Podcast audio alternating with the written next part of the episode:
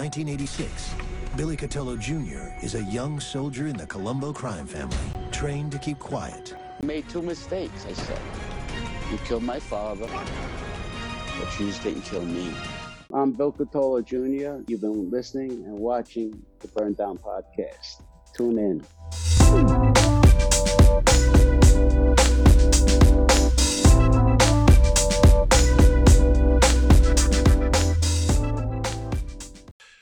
What's going on, everybody? Welcome back to another episode of the Burn Down. Today's guest, besides being a handsome gentleman, he was a soldier for the Colombo crime family. He is the son of Bill Cutolo, aka Wild Bill, who is the underboss for the Colombo crime family, and he wanted to come on the Burn Down talk about his experiences, want to talk about cigars and his story. And that man is no other than Billy Cutolo Jr. Bill, what's going on, brother?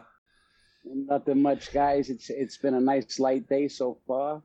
Um, I just got set up for your podcast, and you know, uh, as I may have told you guys, this is my first podcast, so I am elated to be doing it with you, gentlemen. To be honest with you. Well, we are honored to have you on our show. Eric's been talking about it for some time, and we actually were we were supposed to do this yesterday, and we were all you know jazzed up, ready to go, and then we're like, oh, we gotta hold I off. know. But I'm so sorry. no, no, no, no, no, apologize. Your health comes first, man. Your health comes first. Thank you, thank you. You guys did me a huge solid. Believe me when I tell you. Hey, that's what it's all about. So before we uh, get into the conversations here, you know what do, what do we got in the hand? What are we smoking today, Bill? Today I'm smoking an Abbey. I believe it's a Churchill. Um, it's my go-to now. I mean, they're expensive, but I enjoy it. You know, as we know, as you guys know, you have this podcast. When it comes to cigars, no amount is too much. Exactly. You know, exactly. Like I, I- you know, I watch. Hey, how much did you spend this month on cigars? What? What was that? I'm sorry, I didn't. I didn't comprehend that. What? Yeah, yeah, So not too yeah, much. We, we, we kind of got the same thing here. You know. It's funny because Um, my uh, I, it's I a- got a, a one of those fridge humidors, and uh, Yeah. it was made by New Air, and it was like a I think it was like a 500 count humidor, and then nice. I'm doing I did this promo for New Air. They said, hey, we're gonna send you another one, so I got the big one, the 1500 count humidor, right? But oh, beautiful. but so my fiance doesn't know, right? And all of a sudden shows up on the doorstep. She's like, "What the fuck is that?" I said, "That's a humidor." She goes, "You have a humidor?" I said, "Yeah, but this one's bigger." She's like, "What do you? You have plenty of cigars?" I said, "No, I don't. You can never have too many cigars." Okay. Never. We got to make room for our cigar, you a know. million years. What are you guys smoking today? Well, I'm actually smoking. Um, funny enough, the Atabey, which is the same cigar he's smoking. Was I'm that sm- planned? Was that planned? Honestly, it's funny because, like I said, I was looking at your page and I saw you smoke a lot of avos, or recently some of the posts. I didn't have any avos. I saw there was a couple of my fathers, and I had I didn't have my fathers that were open. I had a box that was uh, sitting in there, but I'm waiting for it to settle. So then I'm like, oh, I saw an, the Atabey. I said, oh, I have one of those that I've been holding on to for a while. so I pulled it out, and this is the uh, this is the Lancero version, which I'm super excited to smoke because I love Lanceros, and I haven't had this this one in Lancero yet. So I'm gonna get my ass up to the to my cigar guy, and I'm gonna pick up a couple of Lanceros. I haven't tried the Abbey Lancero yet, but I am for sure. Well, I'm gonna let you know how it is because it smells delicious, and if it's anything like all the other Atabeys, I mean, they're Let's go. let's do it. Don't they burn beautiful, guys? like the Addies? Oh my god! It's so silky, velvety, smooth. It's like unreal. And it just came out of nowhere because I mean, this was what last year, two years ago when they when they first came out, Yeah. and everybody, you I know, mean, it was looked it looked like the Cuban cigars too. It kind of looks like a Cohiba, and it's because the guy who rolled the original Cohibas also rolled this one as well. Um, so it's kind of got that Cohiba look. Uh, but when they first came out, we had them. I'm like, holy shit, this cigar is unbelievable. You, all you guys talking about Atabeys, I don't want to smoke. I know. one out. So, so what are you smoking, Eric? wait, what do you got? I got, I have, uh, I have an Oliva Serie V Melanio. It's actually one of my favorite cigars. Oh, okay, it's a beautiful cigar. Yeah, I'm a big fan. I'm a big fan of Oliva. Melanio happens to be one of my favorites. So when people ask me, what are your favorite cigars? You know, I don't really have too many favorites. It's like, you know, it's like picking your favorite child, but a Melanio is I definitely up there. I gotta ask you guys, um, versus using a torch and matches, what do you prefer? I would say matches uh, because it's a little bit more natural. If you can get cedar strips, I would Yeah. say it's more natural, but torches are much quicker. So and and it's easier to light outside, but Yeah, I like match. I like like long wooden matches or, or cedar strip mat or cedar strip matches. Um, they just look cooler when you're like inside a cigar lounge. But most of the time, I'll be using a torch. yeah, it's just much quicker with a torch. Yeah. It's the easiest thing. I hear you. All right. But I do enjoy the matches. You know what? My dad used to like to use matches.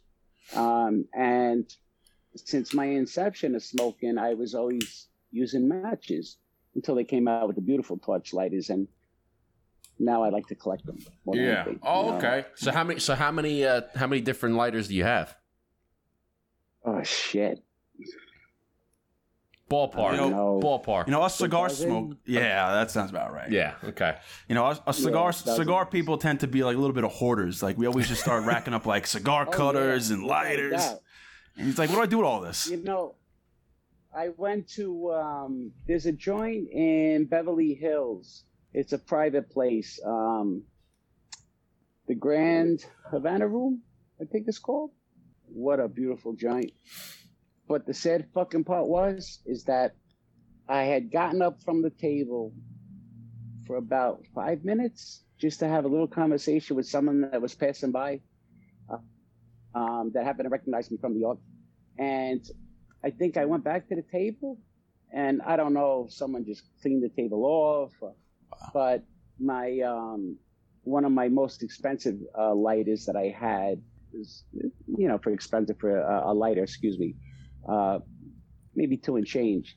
Wow. But when I got back, it was gone. Was that a uh, Fucking live it. was that a ST Dupont lighter? Yeah, it was. Holy Yeah. shit. Why you got it? ST- yeah. well, yeah. I had a guy go Yeah, you saw- swipe it.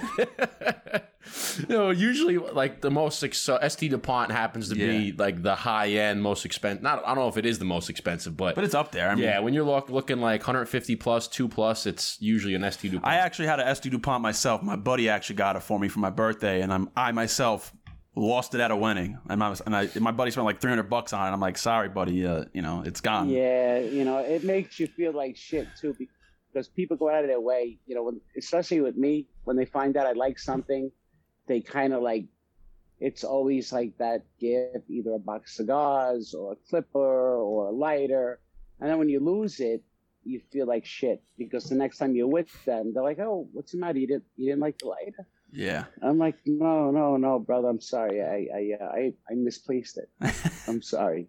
It's around. I'll find it. yeah, it's somewhere. It's somewhere. You just go buy. You just go buy the same exact one. Man. Hey, I found it. Or you could, just, or you And I found it. or you could just be like, you know what? It's the, you know, I got so many lighters. This one wasn't on my rotation today. You know, it's like my Tuesday lighter. It's funny because there's so It's- many lighters, but they all they all light the cigar the same Yeah. the same way essentially. Oh, of course. But you know me, you know I'm kind of a stickler. I like to match a lot. So you know, if a lighter matches kind of like what I'm wearing, like a, a, this light I use today. Oh, you see it? Okay. Yeah. Oh, that's an interesting. yeah. That's an, that's a u- it's like a Right? like a what is that? Like a purple or like a that's like a pearlescent purple. Yeah, it changes colors. yeah. That's what I was. I, I didn't know the word. The light. Pearlescent. That's a good word. All right. So, Bill, so for the people who don't know who Bill Cutolo is, you know, why don't you kind of go go back, kind of tell us what your upbringing was like? You know, who is Bill Cutolo? Um, hmm, my upbringing. My upbringing, I, I grew up uh, in an area of Brooklyn called uh, Flatlands, Flatlands, Flatbush area. Um, it was mixed. Uh, you had a lot of Italian people, you had a lot of Irish people. Um, and then if you went uh, further south in the area, you would come across. Um, back in the day, we used to use the term uh, "bad neighborhood," but of course, we don't use that today. Um, so we we had a mixture of black people as well, um, a lot of Jewish people, but on my particular block, we were, I want to say, at least eighty percent Italian people. Um, so I kind of grew up normal childhood, if you think about it. When I was younger, I was into sports. Um, I was always like a kind of like a, a puppy dog. around my dad. You know, um, I'll give you for an example. Like, if I knew he was on his way home, um, I'd be sitting on the stoop waiting for him. You know, Yeah. just to grab his briefcase, grab his coat. You know, um, washing his car just about every day, making sure there wasn't a speck of fucking dust on it. um, sweeping leaves, uh, you name it. I did all the normal things that young kids did uh, back in the day, especially in Brooklyn. Um, I grew up playing a lot of sports, which I really enjoyed. Um, it was kind of like my uh, my my escape. You know, I used to get hit a lot as a kid. I used to get beat a lot from my father. Um, I can't say they were mostly warranted, um, but I got them a lot. Uh, I was punished a lot, so Get the wooden spoon um, like me. he, I wish it was a wooden spoon, man. My dad used to go to work on me like he was hitting people in the street. Oh, jeez. Yeah, so you know, I kind of grew up pretty fast. By the time I hit like the age of thirteen, uh, the beatings kind of stopped. Um, we had like a kind of like a, a conversation. Um, we explained to me, you know, you're now a teenager. You know, uh, the choices you make, the people you hang out with, you're going to be judged with the company you keep. Um, you cannot embarrass me.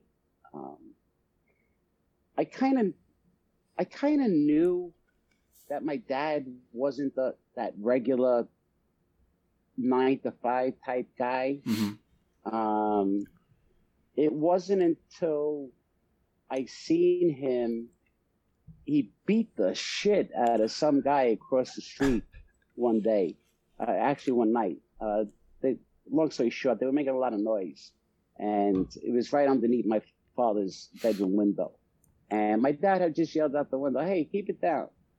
And at this point, they were kind of new to the neighborhood, and they didn't know they didn't know my dad. So they were out there drinking, and one of them said something smart to my dad. And I remember being up in my room, and I was able to hear my dad come down the hallway, you know, and I heard like a flurry of steps, you know, of him down the hallway, and I'm like, what the fuck? And he made a beeline down the stairs in a row, goes out front, grabs the guy, and literally beat the shit. He had him over a car, and I mean pounding this guy into submission. I'll In- give the guy in a robe. Credit. He took he, in a rope. In a rope In a robe. rope. Yep. And I had just gotten to the door, the front door, and I just happened to open it and look out and see my father bloody this guy. And I can't even say it scared me. It kind of like, kind of lit a fire under me at that young age. And after seeing that, it, it kind of made me want to go out and start fighting Wow. you know, and I would fight a lot in school, you know, get suspended, um, shit like that. But at the age of 13, I want to say 13, 14, it, it seemed like everybody else in the neighborhood knew about my dad. They knew of him, they knew what he was. And for us, me and my two sisters at the time, we didn't know too much, you know, but we did know that everybody was afraid of my dad. And I just thought, you know, he's a tough guy and, you know, people are afraid of him. So it wasn't until one day I was in school and there used to be a, a guy by the name of, you guys uh, probably aren't going to know the name, but the guy's name was Rudy Ferrone and he was the boss of the Jersey family, the DeCavalcante family. Uh, the Sopranos was, was based on that family. I read that actually. I was going to ask you about that. hmm Yeah, yeah.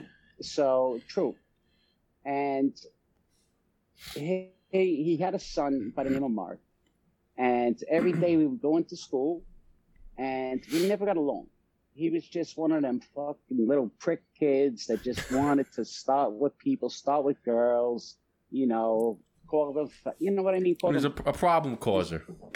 yeah, yeah, exactly. Instigator. I- I Instigator. out There it I- is. Yeah, an instigator. So, but I did find out later on that the kid had issues, which I didn't know at the time. But you know, we're talking. I want to say eighth grade. I think it was about the eighth grade, and we used to fight maybe once or twice a week, as if like it was planned. Like you know, you ready? Uh, okay. Today, Like if you didn't get if you didn't have your two fights, you're like, what did I miss this week? What the fuck happened? I missed yeah, it something. was, e- it was it was either like, hey, look, I'm punished. Uh, I ain't got time for this today, or you know, we fought. so one day, he, he just happens to come into school, and he looked very docile. Like his face was kind of like off color, looked kind of pale. And I'm like, oh, here we go. I'm like, it's too early for this. It was early in the day. And he says to me, this is verbatim, he says, uh, we can't fight anymore. I'm like, what the, f- what are you talking about? He's like, well, you know, your dad knows my dad.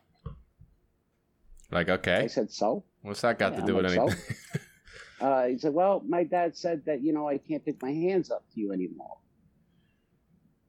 Right then and there, I just socked them in the fucking face, you know? You're trying to I'm bring like, I come on, well get- come on. yeah, I might as well get one good one in if that's the route we're going. Um, he didn't hit me back, and I went home and I explained it to my dad. He says, you know, this kid, blah blah blah. He said his father knows you. Hey, what, Willie? My my dad used to call me Willie. Willie, you know what's his name? I said uh, the last name's Ferrone. And my dad used to like, you know, do this thing with his. My my dad was a, a huge Partagas guy. Um, the Partagas 150s were his favorite. But he used to smoke them all fucking day long, Wow. you know.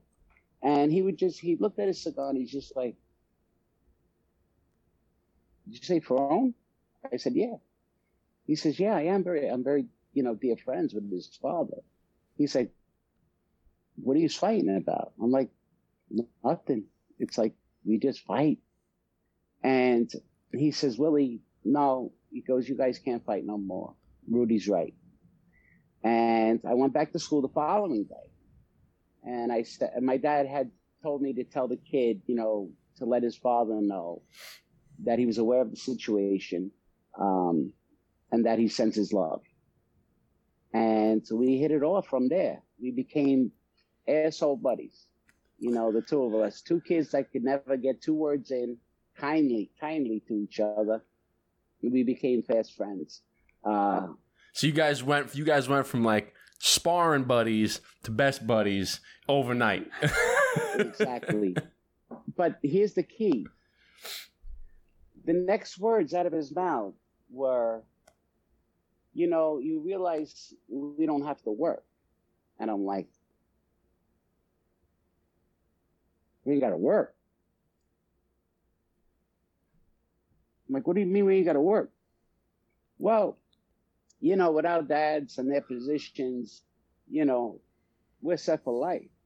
And I'm like, What the fuck is this kid talking about? Was he a bed So, so at at the time, at the time, you didn't know, like officially know what your dad No. did. You kind of No. had an inkling, but you didn't really know for sure. Exactly. The the only inkling that I had was that my dad had like uh he had like back in the day, it was a man cave.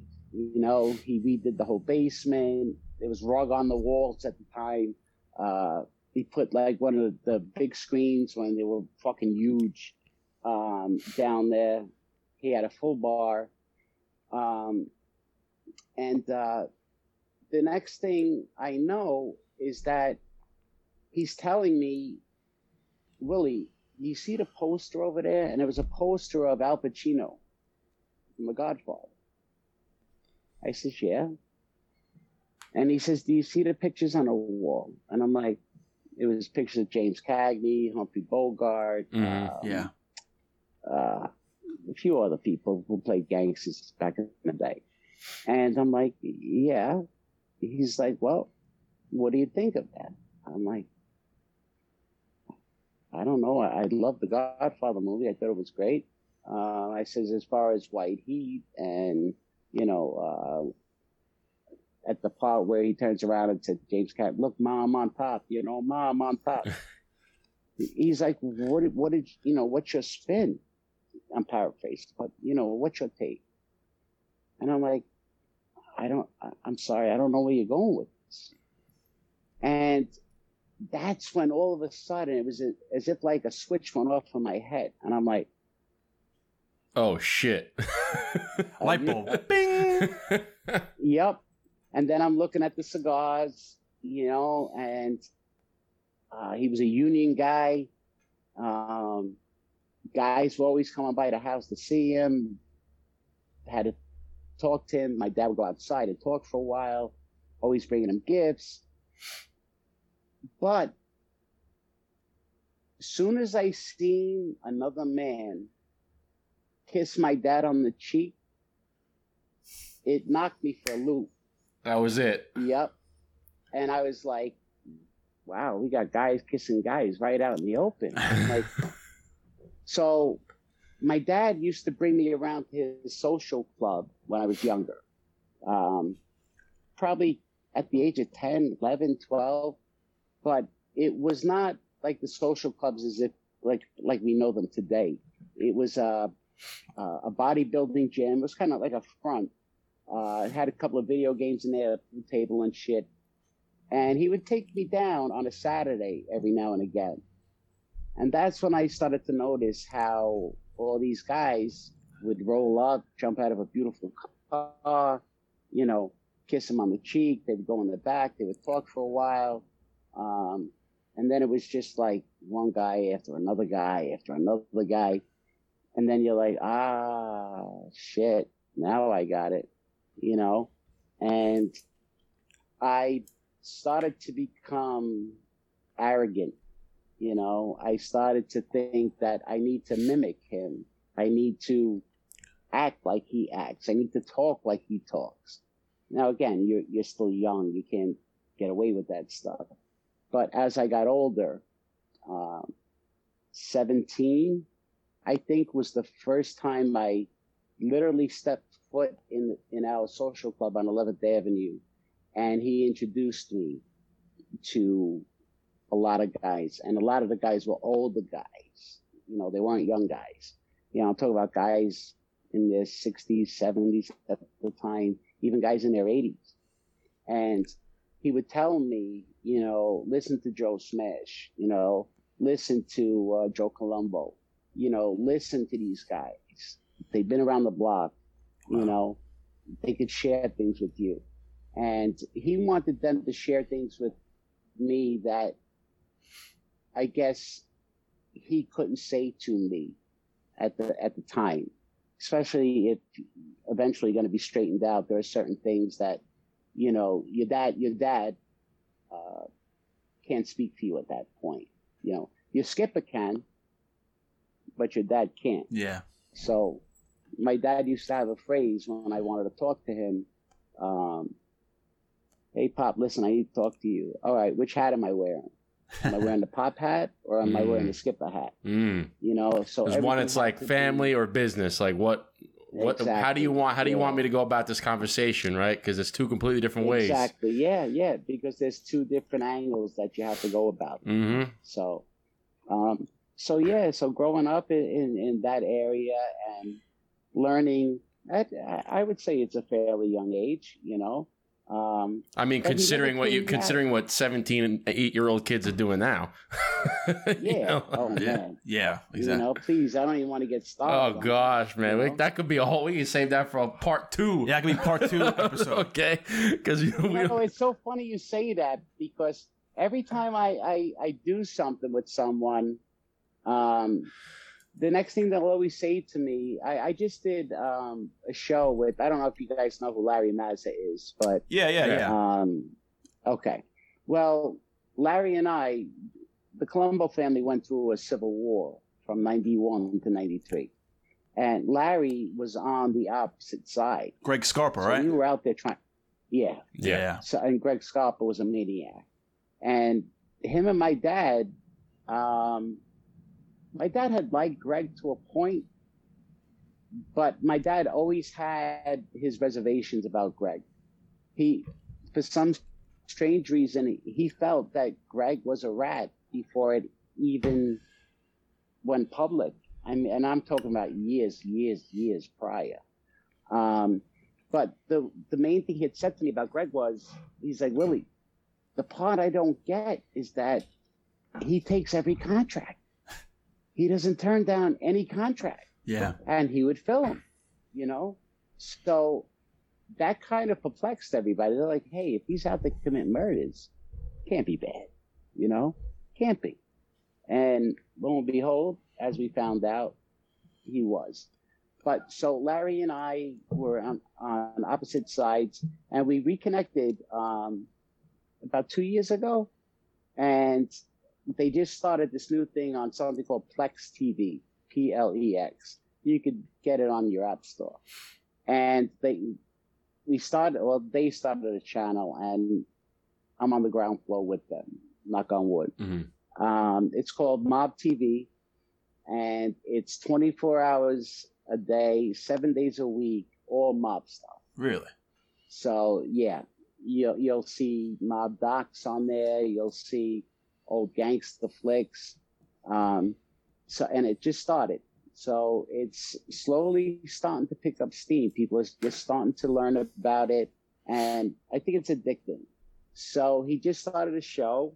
Uh, it's called Larry Mazza. I believe Larry Mazza, you know, the life. And I was the first uh, interview Yeah. that he did. I, I think I saw a picture um, with with you and him on your Instagram. Mhm. You and- you and another Yeah. gentleman. I forgot. Mhm. I didn't know who the other guy was. yeah. That's Frankie Steele, uh, uh, heavy set, bold guy. Yeah, Larry Mazza was in the in the middle. You were on, I guess, your right or the picture left, and there was someone else on the other side. Right, right. You had a cigar in your hand, of course. Always. Yeah, uh, I was smoking a, uh Connecticut Cohiba that night. Oh, nice. Uh, Oh, he actually just got a pack of those. Man, you smoked one the other day on the on the show. I, Those are just, good I had a pack sitting in there waiting to uh, waiting for the new humidor to season up. I, I enjoyed them. I, I really do enjoy them. You know, they're not Cubans, but you know, it's still a nice smoke as far as I'm concerned. I would say that Um, for for the non-Cuban cohibas, I think that that might be my favorite uh, my favorite one out of their whole non-Cuban brand. Which one do you like better? Do you like? I know there's a blue dot, there's a red dot.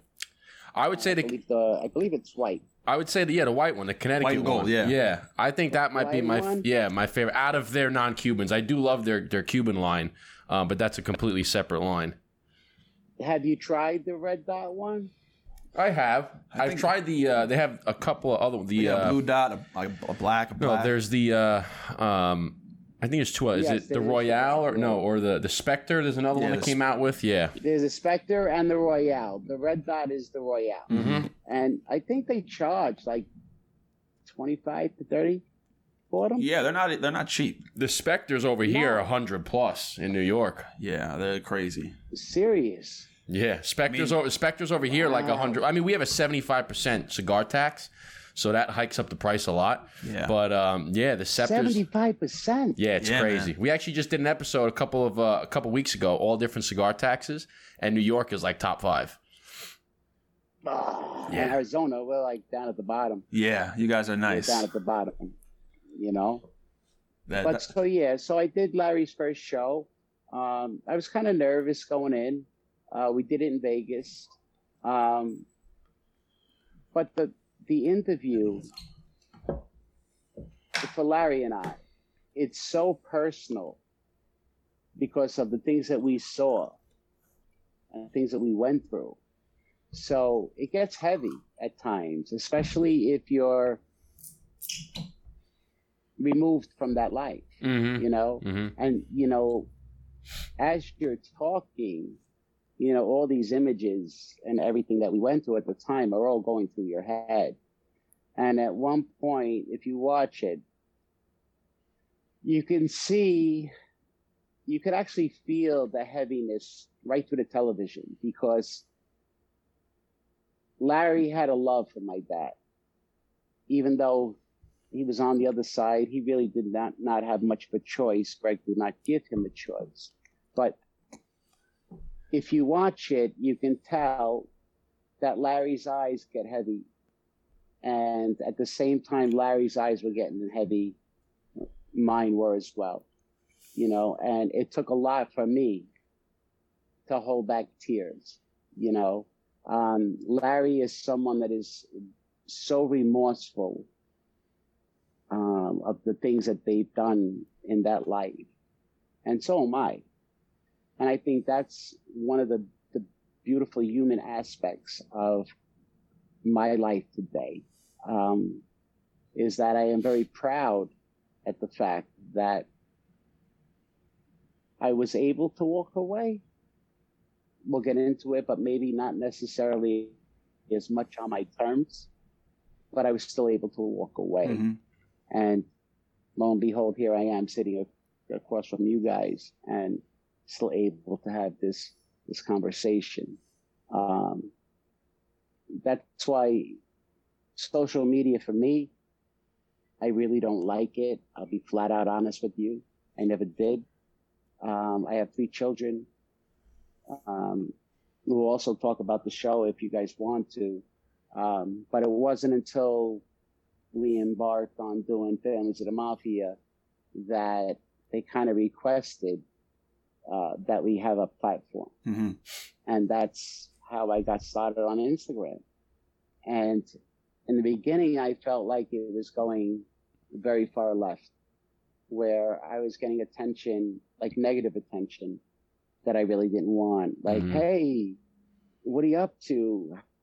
How have you been? Um, I even had one one person turn around and told me, tell me that, Bill, if you were to come back to New York today, you'd probably be boss of that family. And I'm like, that was like a, Hit you the wrong way. a riveting comment. Yeah, it was. Yeah, so you're like you're like out of everything that you could say, like that's what you choose, that right? exactly, and that you know it kind of hit me, and you know after talking with my children, and explaining to them that that's not where I want my platform to go. I really don't know where I want it to go, but I do know that I don't want it focused solely or mainly about that life. Mhm. You know, every chance I get, I want to speak ill of the life, not about the people, but the lifestyle itself. Mm, that's a key point. behind it. That's a key point to You say know? that it's not about you're not speaking ill about the people. You're speaking ill about Mhm. just the life and what what it brings to others. And I notice on your platform too, on, on what you've done, and it's kind of hard to miss your comments because you throw all the emojis in there too, and it's good because like as you're scrolling through, I'm like, oh, that's Bill's right there, and everything that you say on the platform, it's always positive, it's always uplifting, and I think it's just beautiful because it's a representation of how you know, yes, you had that one life, but like you said, you got out of it, not necessarily on your terms, but the bottom line was that you got out, and now going forward is you're all about this life of inspiring others and bringing positivity to others, which we can resonate with because that's what we're all about too. So, It's ac- it's That's actually what you guys do. Yeah, yeah, that's what we try, and, and it's funny um, how I, I actually came across you know your profile because you would originally like like Justin said you would put all these emojis on the, on our comments and the videos and stuff. I'm like, who is this guy? So like the very first time I just clicked on you. And it, it w- it must have been like less than ten seconds. I was like, "Oh, it's just an you know an Italian guy down in Florida who likes cigars." All right, next next.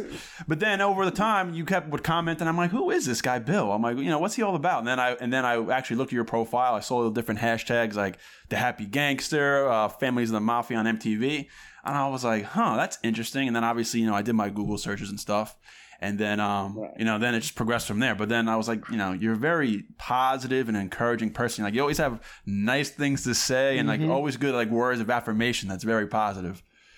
Yeah, you know, you that's thank you, thank you so much for that because that means a lot to me, um, from the bottom of my heart, honestly. Um, listen, I I feel like I've lived three lifetimes already.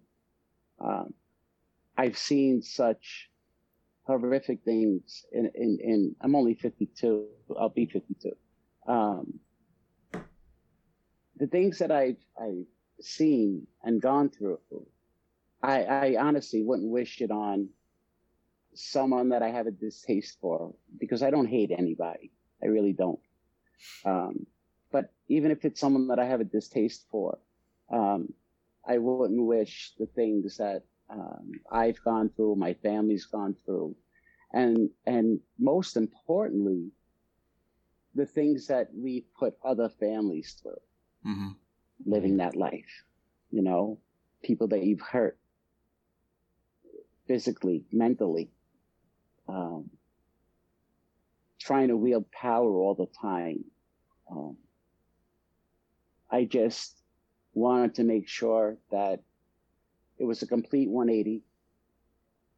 And as I told my children and my wife, that, you know, with this platform, I don't know where it's going. I said, I do know I enjoy smoking cigars. I do love to box um, until my back. Um, so I just wanted it to be always positive. Um, with my family, with the emojis, quickly. My dad had a cold when he would beat me. Uh, it was 08. And for some strange reason, I have like, if I pour my coffee in the morning, I have to start at eight times. It's kind of strange. Uh, it's nothing with doorknobs and closing and opening a door or anything like that. But when it comes to the emojis, um, I try to include eight if I can. Uh, most people don't know this, what I just said to you guys. Um, they will now. Um, but so that was the reason behind the emojis. And I always wanted the, the emojis to be heartfelt, you know? And I really didn't give a shit if some guy in Brooklyn is like, what, what the fuck's this guy doing? Putting up all hearts and stuff. You know, I, like, look, I'm secure in who I am. So you don't like the hearts, then just tell me I, I won't put them up, you know, when I'm speaking with you. Yeah, or keep Um, scrolling. but Yeah, that's it. Yeah. So that's that's the reason behind the emojis. Um, but I always want people to feel the love. I don't want anybody to ever look at me and be like, I, I because this does happen a lot. Um, I can't believe I'm talking to you. And that's the strangest thing to me. Like it, it still is, especially after the show. Like I could be out, I could be at my at my local Boar's Head guy, and standing there online waiting for cold cuts. And this just happened like last week, I think it was. And I'm standing there and I'm waiting for the cold cuts. I'm looking at my phone or whatever. I'm always like looking around me. Uh, I'll never be asleep at the wheel, so to speak. So I just happened to notice this woman, you know, looking over, and my wife was with me, and I, I thought it was kind of strange. So I kind of like looked up at her, and then I looked back down at my phone. And a couple of seconds later, I looked up, and she was still looking. So finally, she comes over, and there's granted there's a lot of people around too, and she says to my wife, kind of whispers it. She's like, "You guys are famous." And you know, and right away I know she's talking about the show. So me, I, I'll I'll talk to everyone. If I could make anybody smile once a day, for me, um, it just makes me feel good. Hopefully, it makes them feel good. Um, you know, sometimes a simple smile, um, you know, can turn someone's day around. Mhm. It could be, it could turn their week around. It might, it might even turn around their month. So when she said it to me, uh, my first response was, um, "Did you like the show?" And she had said, "She's like, you know, out of all the families that were on the show, she's like, your family came across the realist." Um, and I said, "Thank you." And then she was uh, gushing over my children. Um, she had said something beautiful about how we listen to our kids, you know, let them speak and, and we weigh their words and their feelings. Um, and I take a huge, um, uh, I take a huge step back when my children want to talk, you know. Um, there's that old saying, um, I'm sure you guys heard of it. There's a reason why God gave us two ears and one mouth. Absolutely. Amen to that. So we could listen twice as hard as we speak. So I will always take that step back and listen to my children, give them the floor, you know, and always be honest with them. Yeah. I Yeah. don't lie to them about nothing. Um, so when she had stopped us, you know, in the place, it, you know, it makes you feel good in a way, you know, because I do know that when we did the show, um, I was very cognizant of making sure that I didn't let any of the younger kids that are going to watch that show and think that that life is okay. hmm You Mm. know, even if you're not out there killing people, I don't care. I'm just talking globally. Yeah. Um, I don't care if you have a Shylock book. I don't care if you're taking action from people or numbers. Um, anything about that life. Once you get the taste of the money, it's very, very hard to, you know, walk away from it. You want more hmm it's like anything else in life. That's it's just I I guess it's our, our our culture, if you will. You know, we always want more. It's like a drug. It's like a drug, and you're addicted to it. And Yeah. What was it like? What was it about? I mean, I think it was a large part due to your father, but what was like a large part of that mafia life that intrigued you to? Because I know you went to college. Your father wanted you to go to college, and then you're kind of like, well, I kind of work with you now. It's like, so what was it Yeah. that kind of intrigued you to not get a really a, a, a nine to five college educated educated job and kind of work with your father? That's a it's a great question. Um, it's a very simple answer too. Um, it wasn't the appeal of that life. It was the appeal of knowing that I can be with my dad every day. mm, you know, if my dad, and I say this to a lot of people, if my dad would have been a plumber, I would have wanted to fix pipes. If he would have been a butcher, I would have wanted to cut meat up. Um, my dad just happened to be a gangster. And I knew how treacherous the life was. And I knew that you couldn't trust everybody. So my frame of thinking was is that if I follow you into this life, which is not what he wanted, um, I could be with you every day. And not only that, but I could be your guy. I could be your eyes and your ears. When you're not around, I can hear what's going on. You know, my ear will always be to the ground. Um, so that was probably the most intriguing part for me.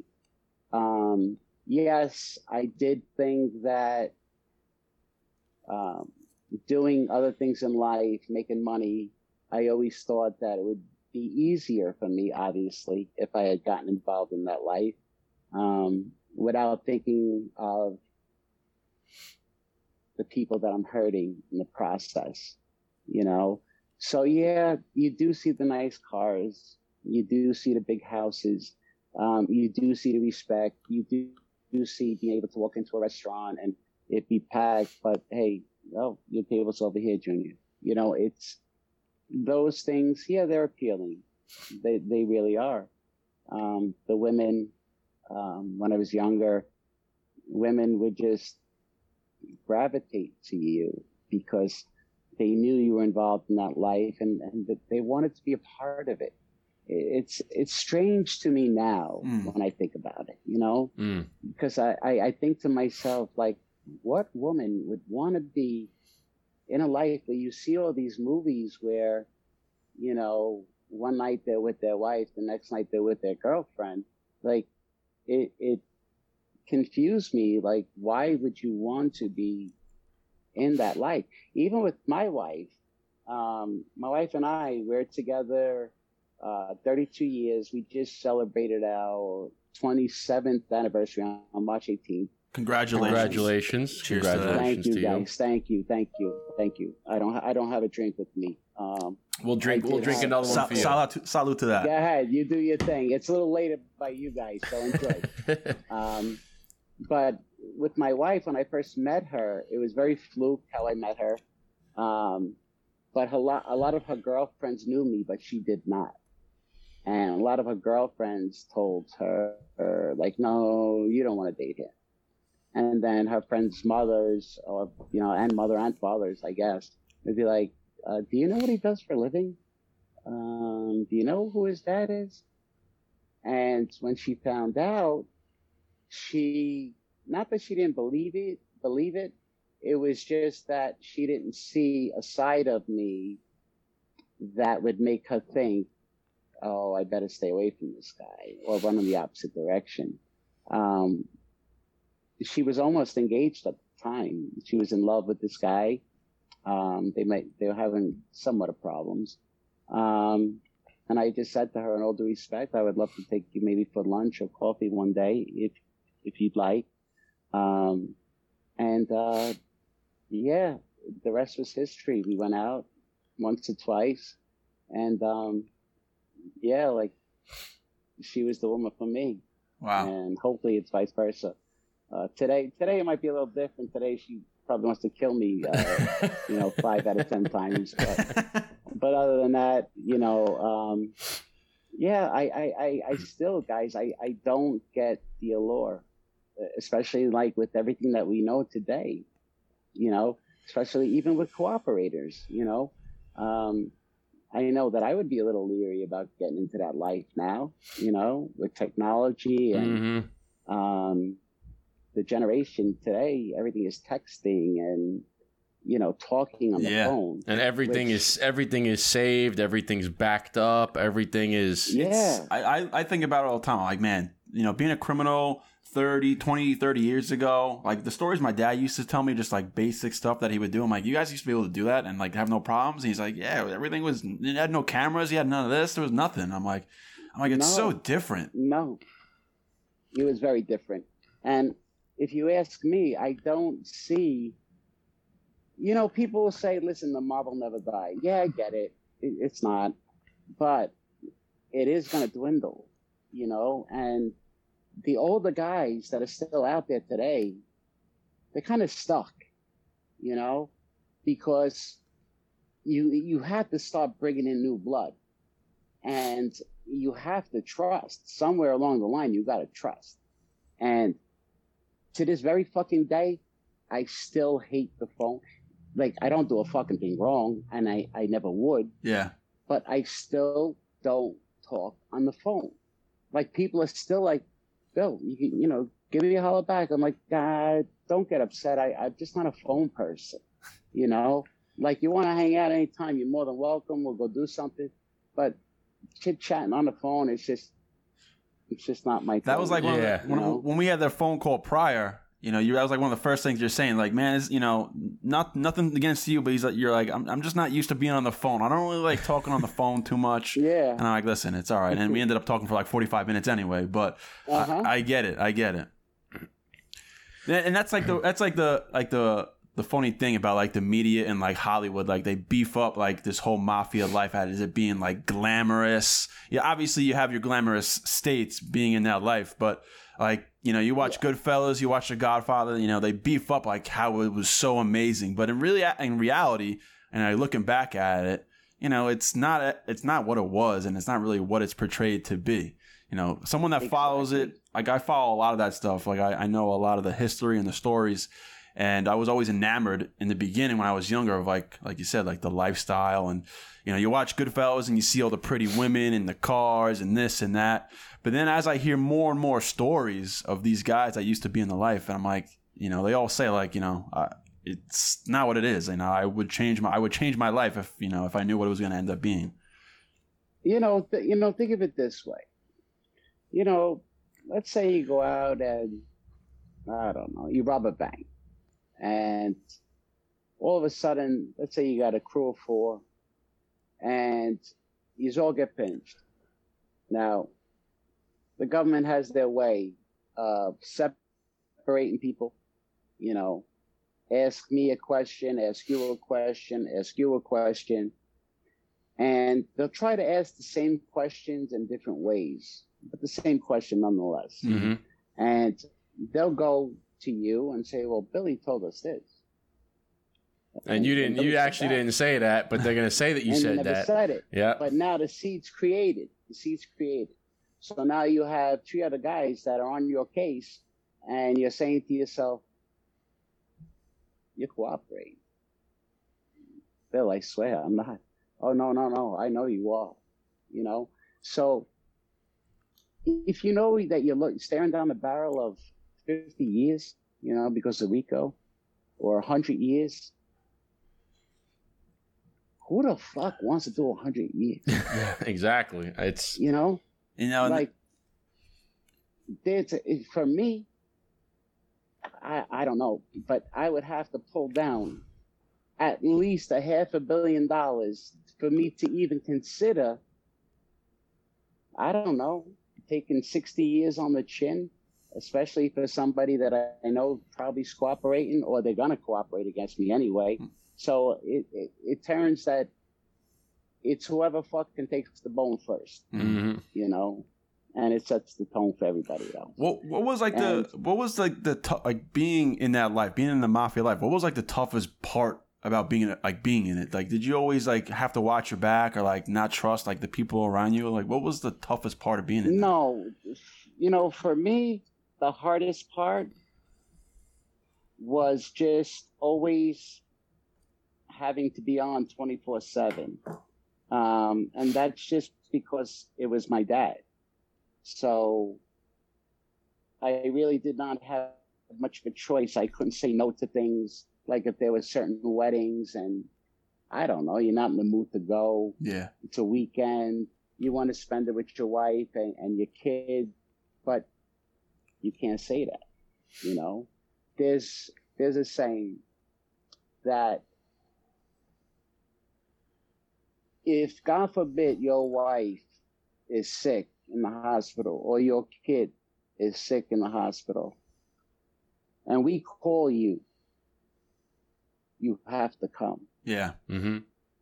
and I remember saying to my dad after my kid was first born, my firstborn, uh, this was in 97. And I remember going to see him on a Sunday. And again, asked the question, uh, I need to talk to you. Which hat am I wearing?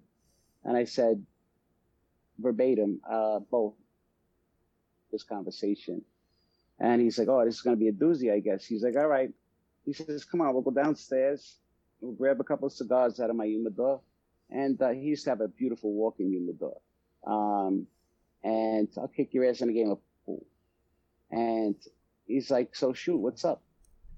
I says, look, I says, there's something that's been weighing on me. Um, it's kind of like what you told me in the beginning when I first started hanging my hat up at the club. He said, what? What is it? I said, you know, it's that whole comment about, God forbid, you know, my wife or my child is sick. And I'm like, if it's not you, meaning my dad, if it's not you calling me, I ain't running for nobody. I don't give a fuck what family it is. If it ain't my family, I ain't going. And he did like one of those looking at his cigars, and he's like, heard. I heard you. Um, I said, so that's it? He's like, no, it's just noted, you know, that if anything is going on with you, I'll say call, I'll say call John or call Mike or Joey Bowles or Mikey Bowles. Um, and my dad respected that. Um, so, like you said, there are those certain things in, about that life that after you start embarking on it, and I started at a young age, um, you start growing tired of it.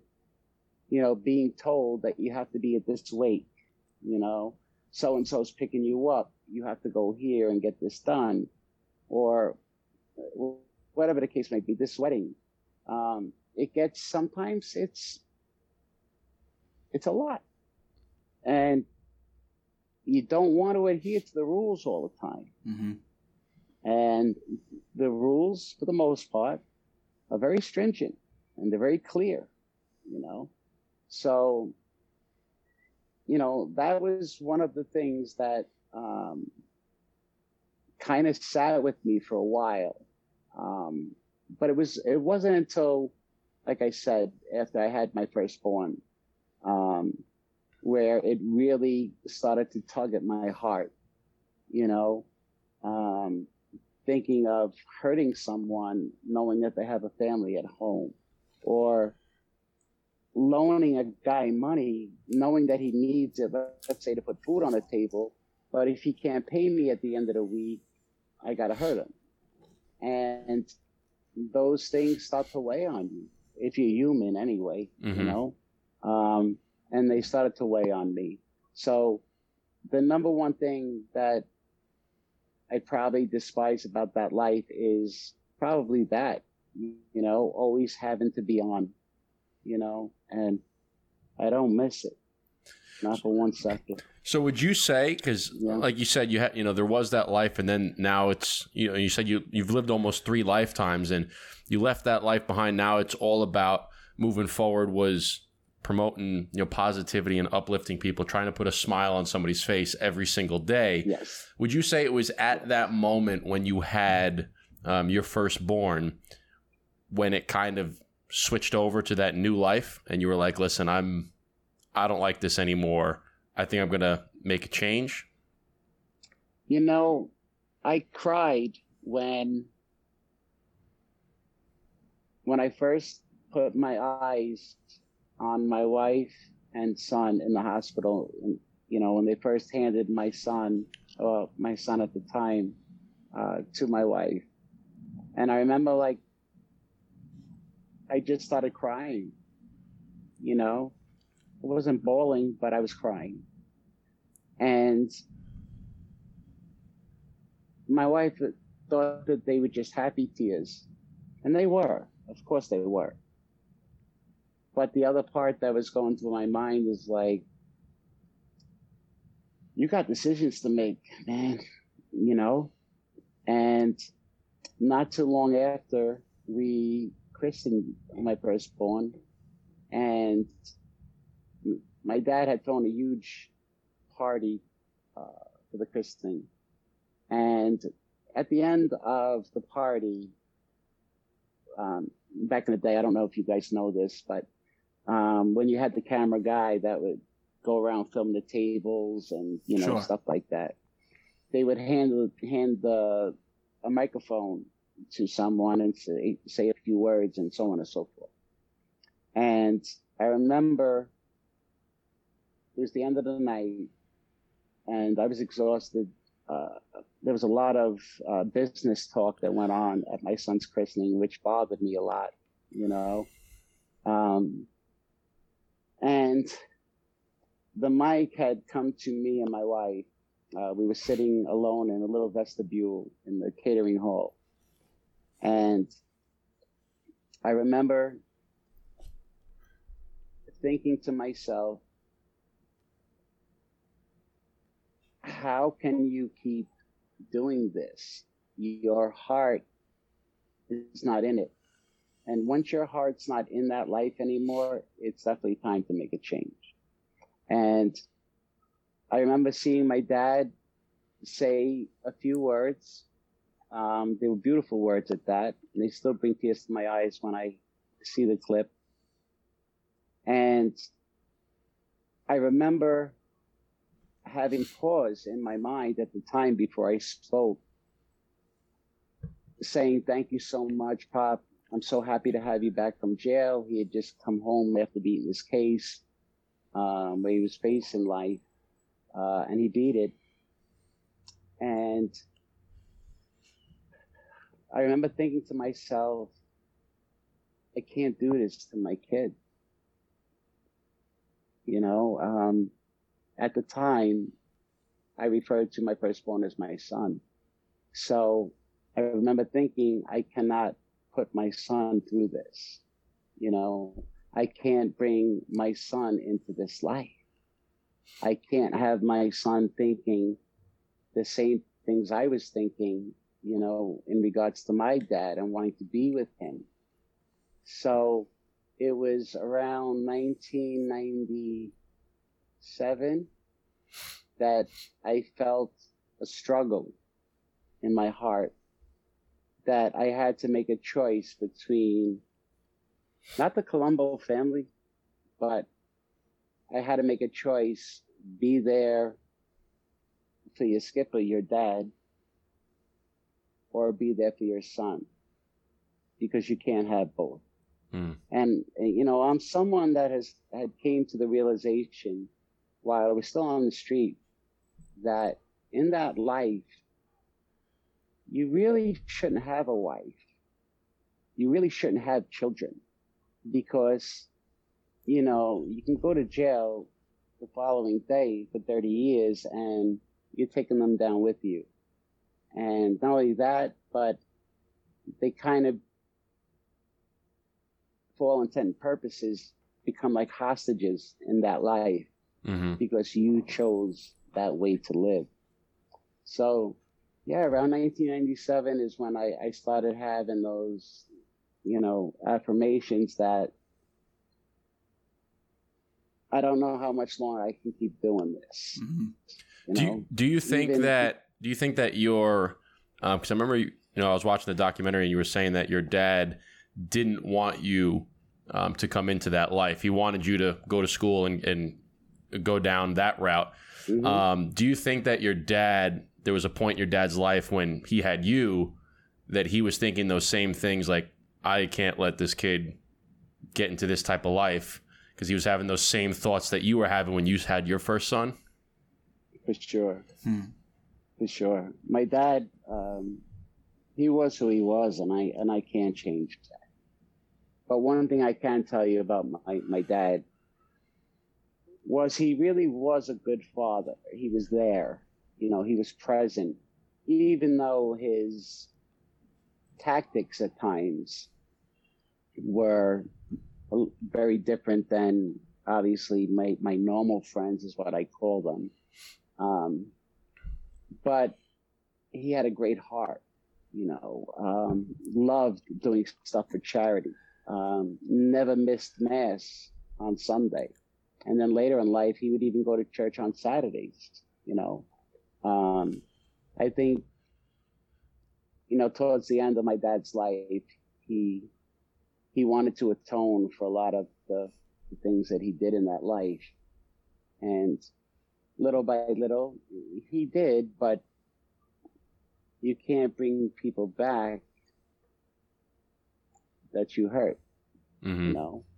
Um, so I think that that was definitely something, uh, for sure, that was in my dad's mind, um, because even my grandfather, who I did not get to know, he died uh, in 1970, uh, right after I was born, and my dad had told me that he hated that life, his grand, my grandfather, and these my dad used to, my my dad's father used to earn uh, own, own a a burger joint uh, in Brooklyn, um, and my dad used to work there, and all the wise guys used to go there and hang out, and my grandfather, I guess, noticed at one point that my dad was commiserating with some of these fellas, and he wasn't happy about it. Um, that he literally turned around and told my dad that, hey, if that's the life you're going to live, then, you know, you can't be a part of this business anymore. And um, their relationship was uh, strained, you know. Um, so the answer to your question is, yeah, I truly feel that it definitely crossed my dad's mind um, on, on more than one occasion. Um, I guess I wish, in a way, now looking back, I wish he would have said no. Yeah. I don't want you in that life. I could set you up and you know to do anything you want, but to be in that life, nah. Yeah, because I, And I remember you Yeah. you making the statement breaking the chain. Um, I, I watched Mhm. something on you and you said, or break the breaking the cycle. I believe you said. breaking, the cycle. The So cycle of violence. Yeah. yes, Mhm. so unfortunately, when your po- when your father did pass away, you kind of felt that that rage of you know this is what I need, this is what I should be doing because this is what happened to my father. You know, they, they unfortunately they killed my father, and I feel you're you're going you want to you're feeling like you should go the route that you were taught. And then, like you said, I think you said something about you seeing your family, you seeing your son and your and your wife. Yeah, in the rearview mirror. Yes, The picture. the picture and you Yeah. and you kind of said like Yeah. listen you know if i do this i get what's coming to me and uh, you know i'm never probably going to see my family ever again. And i think that's when knowing what you said earlier about kind of feeling that that that thought of saying hey this isn't really the life for me anymore you know i think that's it sounds like the breaking point where you kind of just made the decision like listen i'm not going down this route. I'm going to break the cycle of what's typically done i know for a person in my position. And uh Yeah. you know, it's it's very interesting and it's very admirable because you don't really hear you know stuff like that from guys like yourself in that in that situation. You you hear that and you know they went off and killed somebody.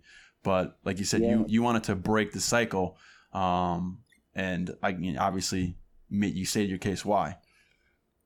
You know that was that was a very heavy evening because the day that my dad was killed i knew that the window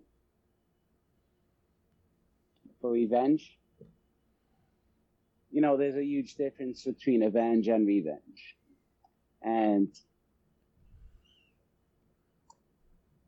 i had went out one night I knew where to catch up with certain guys. And my dad did tell me growing up, as I became more entrenched, that if you cannot look at, at a picture of your wife and kid, knowing that you might not return or you might go to jail or whatever the case may be. don't do what you're about to do. And the window was very small. There were guys that were deathly afraid of, because obviously my dad was just erased. And the guys that I thought were my brothers acted as if like he didn't even exist that very night. So I did not know who I was able to trust. So I had literally went out on my own and Sorry. I was just trying to gauge. And this one particular night I was ready to get out of the car and and to do something that I knew I most definitely would have regretted. Um, so I remember crying in the car by myself, um, feeling torn, saying, one side is saying, you have to do this. This is what you know, especially in that life. This is what you know. You need to show other people, other guys, that you are someone that they can get behind, you know. Um, and may I just say this? Thank God I did not do it. Not not not just for the sake in the eyes of God that I always want to be forgiven for my mistakes and my errors of my ways. But if I would have done what I set out to do that this one particular night in which we were speaking,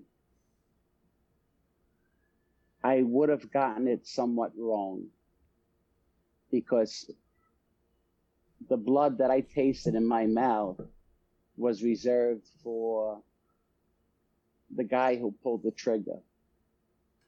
The guy who probably either dismembered or buried my father, because at that point I did not know.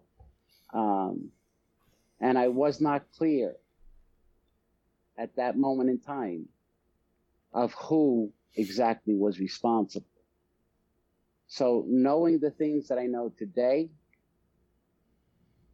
I am happy that I did not take the route that I was going to take that night. Um, but this one person that I'm speaking of is doing life in jail right now. for the murder of my father. And I don't know how a lot of people look at it. A lot of people might look at it as Bill, you're playing with semantics or you're trying to split hairs here. But the way I looked at it was this particular guy didn't pull the trigger. This particular guy didn't bury my father, you know? So here you have someone sitting in jail for the rest of their fucking life. You know, where's the reform? There's no reform. Why? It's for gangsters. There's reform for others. Why not for us? Mm. You know, Giuliani imposed the RICO Act. Figure the dopey fuck figured out how to use it, and to put someone away for a hundred years without the possibility of parole, and then tack on another three life sentences on top. Like, where the fuck is anybody going after that? Yeah. Yeah, hundred. Yeah, one So- lifetime is is enough for enough for anybody. So you tack on three more. It's, exactly. what difference is it going to make at that point? Exactly. So that's why, again, we'll revert back to my platform today. Is I have to call it a platform, even though I, I don't view it as a platform. um, but that's why I will always try to, at least, give it my best shot to go out of my way to try to help someone that might be doing life, you know. Um, if it was in regards to me or my fault, if you want to look at it that way, um, I've had many sleepless nights because of that. You know, I get to put my head on the pillow at night. Yes, I sleep well because I know I was honest. I know that I did the somewhat right thing, if you will. Um, but I don't feel good about the fact that some people are sitting in jail doing life if they were not there, quote unquote, hmm for the killing of my dad. So, Well, I I I want to um I definitely want to you know applaud you in in the fact that thank you. like that you know that night the emotions must have been at an all-time high on two completely different spectrums right you have oh all of the emotions and all of the rage flowing through your body, all of the adrenaline, um, to try to you know avenge or uh, get revenge for the death of your father. But then on the other side, you're seeing your family and you're seeing your wife and your and your first son um, in the rearview mirror on that picture, and you have all of those emotions uh, of love and overwhelming joy for your family. So you have two of these completely opposite emotions butting heads, and for somebody, you know, at a young age at the time, you know, I'm, I don't, you know, recall exactly how old you were, but, you know, I'm guessing, you know, let's say, you know, mid 20s or early 30s, something around that time. 29. 29. So, it's, you know, young man at the time to make that decision in the heat of the moment to say no and go the completely different route from everything goes against everything that you were, you know, taught in that life. I have to applaud you for that because that's probably one of the most difficult decisions that you ever had to make up until that point in your life. And and thank you because that is uh, that's a beautiful that's a beautiful comment and hmm. and I, I really take that to heart. Thank you.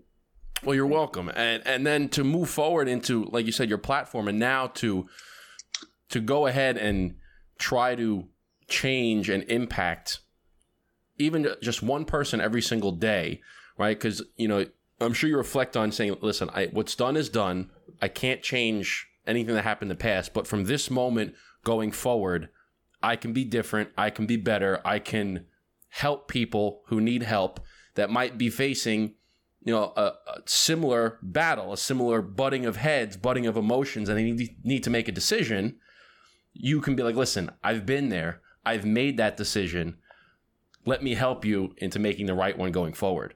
And that's the beautiful Yeah. thing about social media is we talk about where it's a blessing and a curse, and some people can use it, um, Yes. you know, to get stuck into it. Whether you're scrolling, whether you're you're hate commenting, or you can go down that dark path and not use it for anything but time wasting, or you can use it like we are collectively, where we're trying to make an impact. We're trying to spread positivity and spread love and spread the joy to people and help them make better decisions and help them lead a better life. And that's a beautiful thing. Like if it wasn't for social media, we wouldn't be connected with you. We wouldn't be having That's this right. Conversation if it wasn't for That's social right. media. So it can be a beautiful thing if you use it the right way. Amen. Preach to that, brother. Preach to that. Preach, man. That's my preach for the But you episode, know man. But listen, I will. I have to give all the props to my children because obviously they're the young ones. They know what social media is all about, and there were times, uh, for example, like during the show, um, people, not many, but a few people, said some pretty foul things. Like, it, my daughter's boyfriend's black. The kid treats her well. You know, I don't give a. It don't matter to me what color the kid's skin is, because. So let's just say I was racist, and I told my daughter, "Yeah, you have to be with a white guy." But meanwhile, if the white guy beats my daughter, where's the Right. justice in that? You know. right. So they would make comments about stuff like that. Um, my eldest uh, child is um, he, they're trans, um, and they're going through a tough time. You know, trying to navigate their feelings, their life, um, how people judge them. Um, so they had shown me the way uh, that social media does not necessarily have to be evil, so quote unquote. You know, um, it can be very positive. And they showed me the way by sending me such beautiful, positive things, whether it be about trans people, um, how um, black people today, what they have to deal with that we don't, as white people, don't understand. That it's hard for us to wrap our heads around that. Um, I can say I understand, but do I really? Mm. You know, I'm not black, so I don't know what it feels like to to be susceptible to the things that that they go through. So it's things like that that they had shown me. Even my littlest guy, my 13 year old Nico, um, will send me the most positive sports stuff. You know, Love uh, seeing NFL that. players. Love seeing Yeah, clips like that. too. Me being a sports guy from you know growing up, I love seeing the good sportsmanship, and I love seeing the good sports clips when you have you know somebody with autism being a, the general manager of a team, and it's the last se- Oh. game of the season. They help them get a, a bucket on the basketball. I just I love seeing that because that's what sports is all about.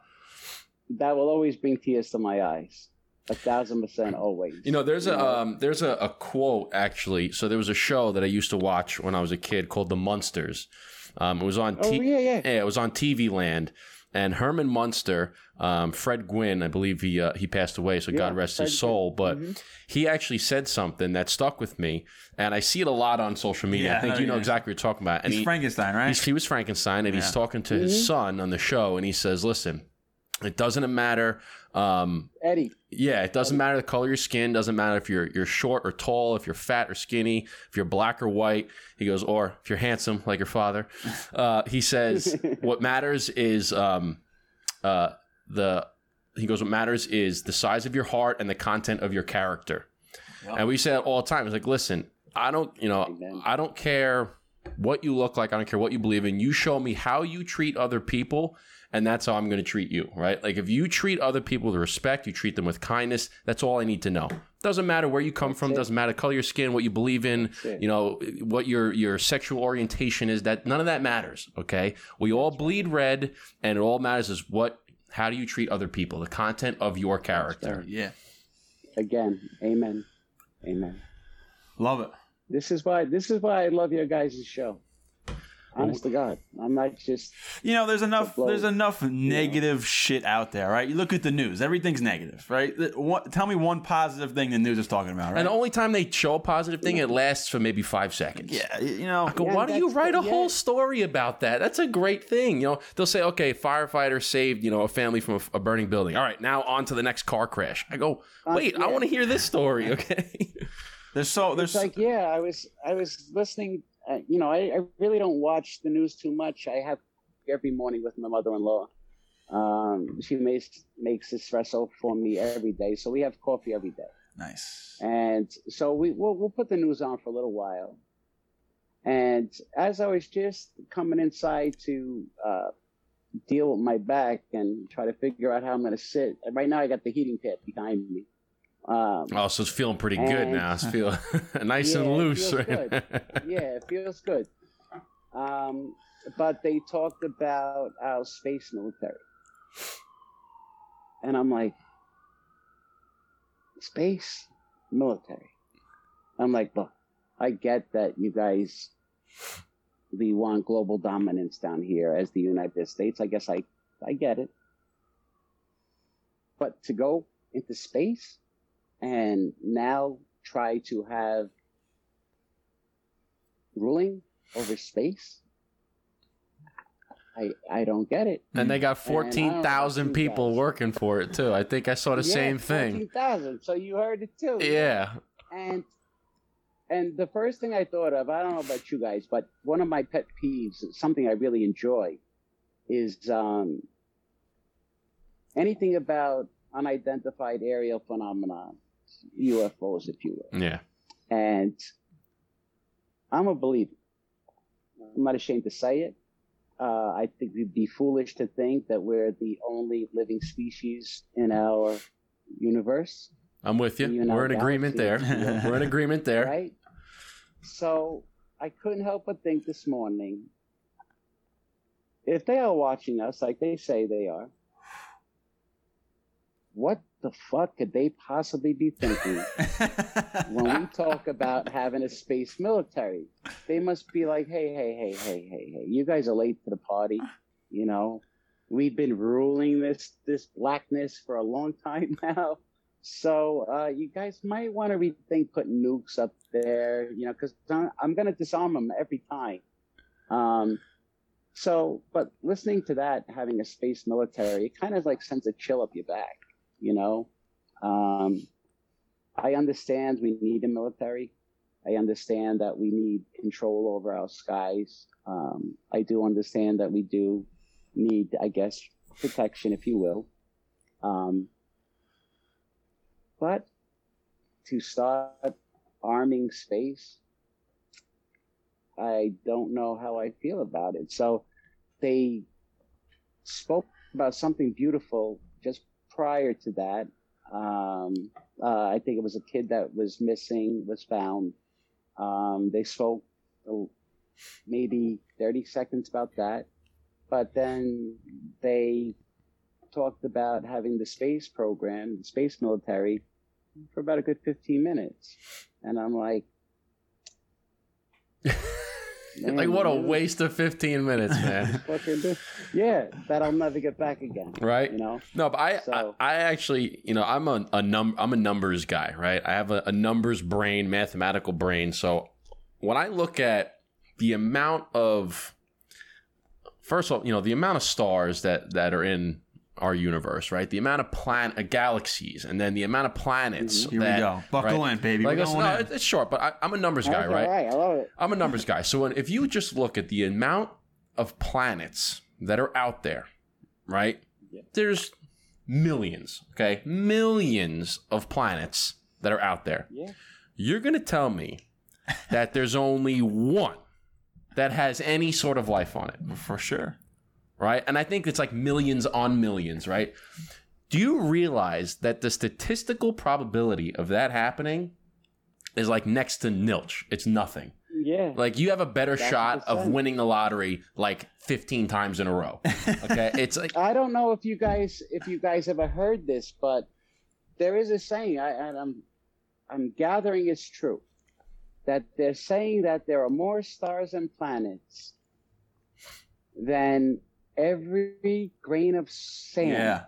that Yep. is all over the world. I've And you're going to tell me that there's one that has light? Come on. One living Yeah. species. Come on. Yeah, There's st- Yeah. something. So, there's got to be something we, out there. we do have that technology to get ET home. I did, did hear that too. So And then the other thing too is like you know I I heard this one this one uh, somebody said this this one time where they they compared it to all right when we're looking for we have a little I think it's just the mixer. Or is it us? Oh no, it's good. Um, so when you have, let's say you got this these aliens, come man, right that you're looking for, and we think that they are, we're looking for people that are more advanced than we are, right? Much more advanced than we are. So let's take a look at what's what are we way more advanced to compare, right? Think of ants, okay? If you walk by and there's an ant colony, are you going to Mhm. stop and like uh, stare at them and examine them and try to learn something from them? No, you just walk on because No. you, you had nothing to learn from them. You're Yeah. way more advanced than them. Right. So if we're looking for another species that's way more advanced than us, why would they even stop and and look at us? What do they have to learn from us? If they're so much more That's- advanced, why do they give a shit what we're doing? Exactly, exactly. And I, I, I am a believer in that I do feel, obviously, I feel they do exist. Um, but I do think that they are peaceful because I do think that they are so much more advanced than us that if they really, really, really wanted to hurt us, They would have done it. we wouldn't be here as a planet. Yeah, they We'd would have done it. gone. Yep. Yeah. So I think that they interfere, and it's been it's been noted that they interfere in times of war, mostly. You know, um, I guess obviously they know maybe a little bit more ahead of us what's coming, and that's the only time they say that they will ever interfere in our world is if they feel that we're going to destroy humanity and obviously the planet in the process. And, and there's a lot to be said in that. Yeah. You know, um, I know it, it does sound like an off the wall topic Not at of my, all. my It's- terminology. No, not at all. It sounds like a, Um, it sounds like a real life Men in Black. right? Yeah, without a doubt. And I, I think our government knows a lot more than they, they tell us. Hundred Yeah. percent. Like we're too weak. Yeah, like we're we're too weak to accept it. And I'm sorry, I don't come from that background of feeling weak. So no. I still I live out in Arizona. I wish I was out here in '97 for the Phoenix Lights. I didn't get out here until uh, I want to say '03 or '04. So, but from what I understand, and I spoke to uh, one gentleman that was actually present for it, actually saw it. Um, and you're gonna laugh. Uh, well, you might not laugh, but um, this gentleman uh, just finished uh, a major project um, on uh, unidentified aerial phenomenons, and um, he wants to write a book with me. really? And he, yeah, he wants to write a father-son story. Um, he feels that it's a story that needs to be told. And I have kicked around doing a book probably for the last 10 years, easy, um, with personal friends, um, with a few other people. And I never felt that it was coming off organically. I felt like the narrative was getting twisted. And the one thing I always said that if I do do a book is that I want the reader to hear my voice. Now, if I could run that in conjunction with, again, my platform, um, I think there's a lot to be said in that. I, I don't know if I really would care at the end of the day how many books sold. I mean, obviously we, we want to sell books, of course. Um, but if it's not going to be for the right reasons, then I don't want part of the project.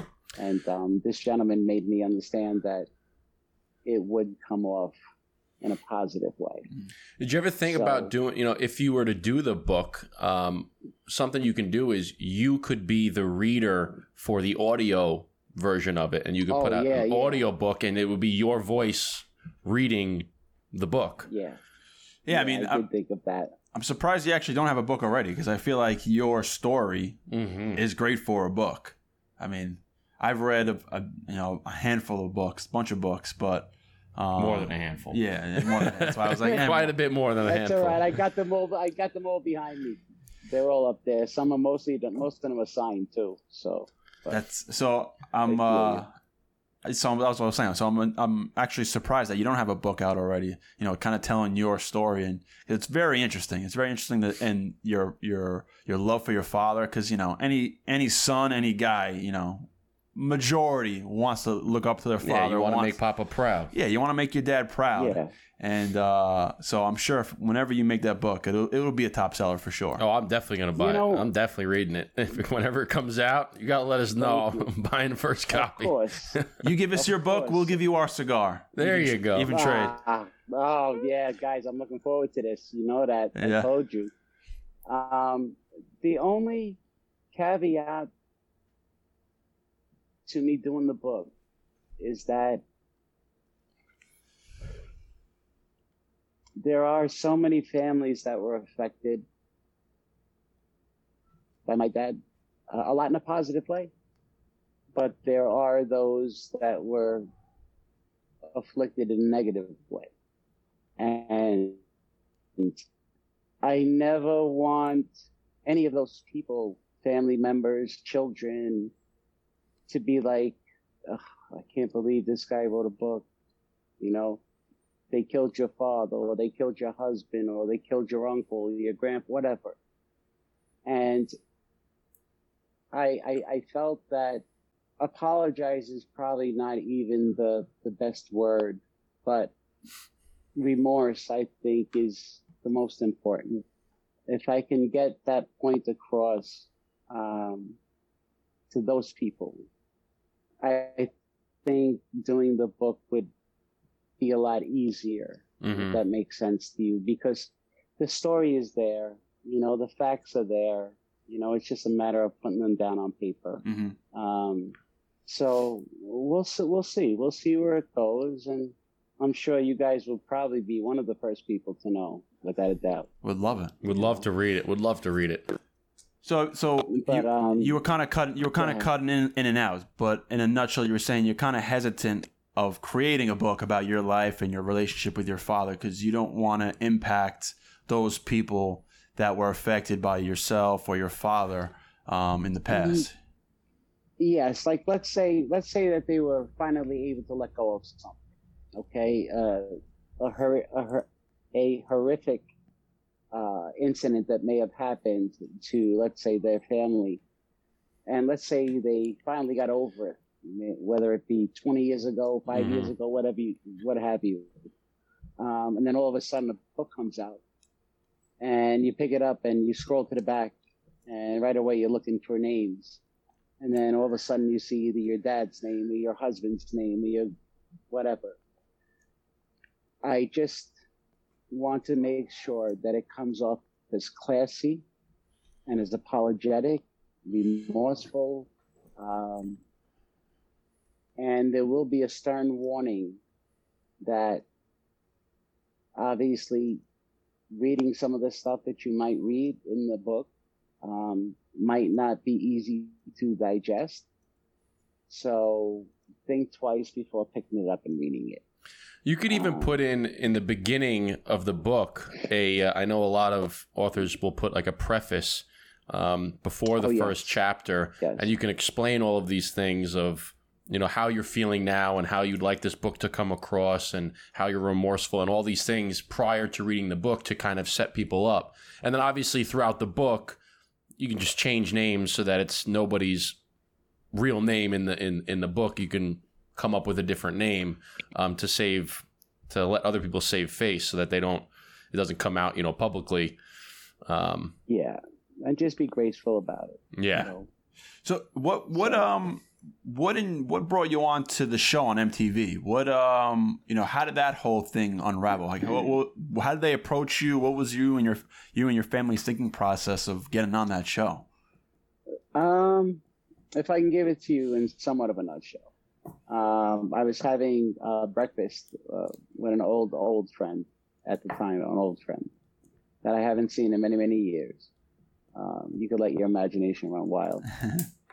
Um, and we were talking about Okay. uh, making money and earning and stuff like that. And I had let on that, uh, you know, money's been, you know, it's there, but it's getting by.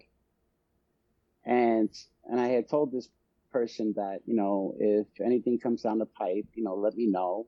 I says I'll be willing to sit at any table with you and and you know work on a project together. Um, no sooner as we wrapped up, and I think I left the meeting.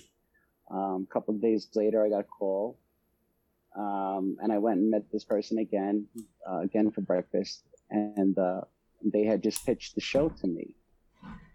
And right away in my head, I was like, uh, "No, no, I, I, no," because right away I thought of Mob Wives, and Yeah. Uh, you know, I I am not one to tune in and watch, you know, females battling it out week in and week out. So um, that was a little bit of a drawback.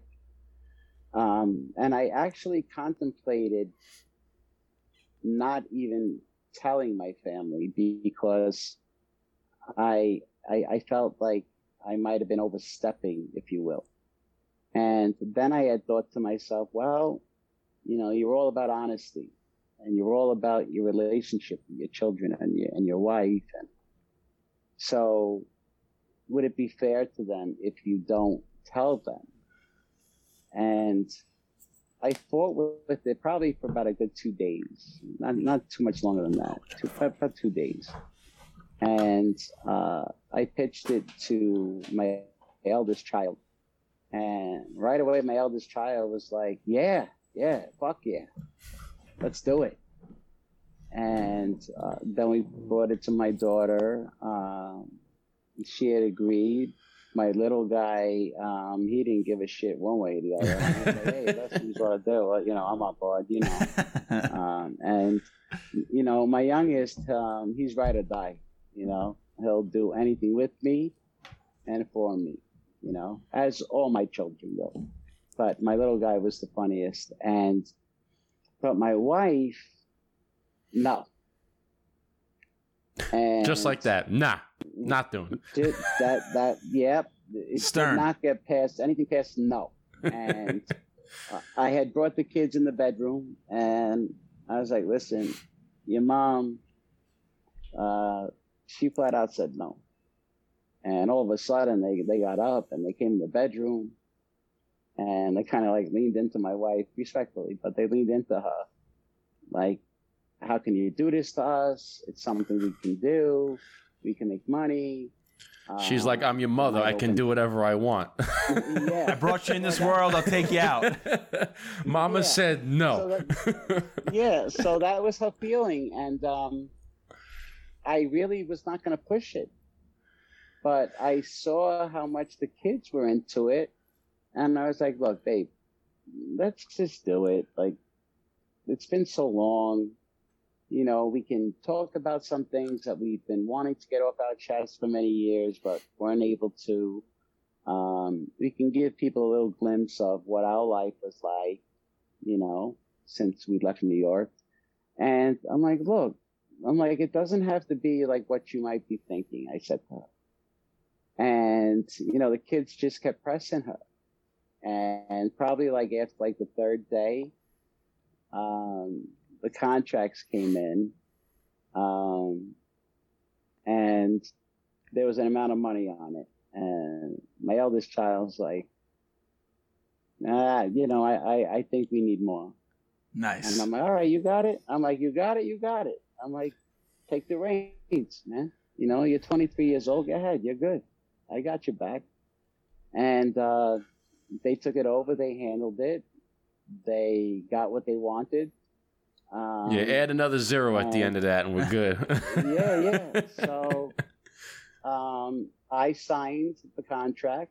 Uh, the kids signed it, and everybody's waving the contract in front of Nala's face. My wife's name's Nala, and um, I remember her taking the pen and kind of like just like looking like, oh, I'm doing this, but just so you know, I just I'm not into doing this. You know? and uh, she signed it, and um, you know the rest is history. Uh, it was definitely an experience, um, to say the least. Um, we learned a lot about each other as a family that I don't think we would have necessarily known. Um, maybe later in time, but uh, for instance, my, my, my firstborn being non-binary uh, and trans femme. So um, we learned about that, a lot of that in the process. Um, I learned a lot about my daughter, um, about what a daddy's girl she is. You know, I never realized, um, you know, how much the kid really adored me. Um, but then the fear factor set in. Not not for me, but I think more on their minds uh, would just run wild, I guess, at times. Hey, Dad, like, what if we do this and someone finds out where you live and, you know, they want to settle an old score and so on and so on. And I'm like, look, we're fine. Ain't no one coming to hurt me. And if they do, I'll see it coming a mile away. I'm like, we're in the middle of Arizona. I will spot any of these coming from a mile away. I feel like they're gonna So- stick out like a sore thumb over there. yeah, yeah. So I I kind of put those fears at bay for a little bit. Um, but again, it was it was fun to do. It was a job, like anything else. You know, you got to be on set at a certain time. You got to be camera ready, uh, or you got to be at this location at this time. And um, but for the most part, it was a, it was a positive thing. You know. Um, So it brought your family together more, like closer. Just gonna say that. being yeah, on the show. it, it definitely did.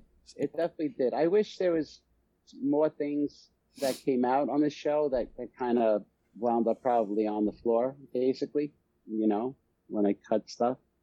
Um, but for the most part, it gave people somewhat of a glimpse of, wow, you know, we were thinking A, but wow, it turned out to be totally B. you Sure. know. So, um, yeah, it was a positive thing. Um, but all the notoriety, not all of it, um, it came at a cost, you know. Um, like, for instance, I'm sure that there are people in the government that aren't happy with it. Um, probably not happy that we came out and spoke. Um, but like I said, again, for the most part, it was positive. Yeah, you can't can't please everybody, right? That's a that's a rule that Nah. I I've started to I've I learned. sure. It's like you listen, you can't please everybody, right? No matter what you do, somebody's gonna be upset, and they're just gonna have to get over it. Yeah. Yeah, I mean, you see a lot of these guys um, that were in the life back in the day that you know doing their own thing. They got YouTube shows, you know, they got podcasts and stuff like that. So you know, it's not like you're the only one. You know, there's guys out there talk. Yeah. You know, and I have like Michael Franzese. He's he's huge. Like he's got a huge Oh, platform. a he's, he's huge, all over. Uh, Have you ever came across it? I think I believe I saw a picture with you. A picture. Sure. Yeah. Okay. Yeah.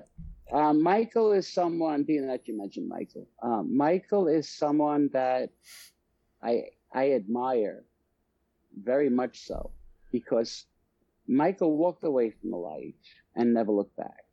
And Michael became um, a wonderful father as if um, I'm sure he was prior.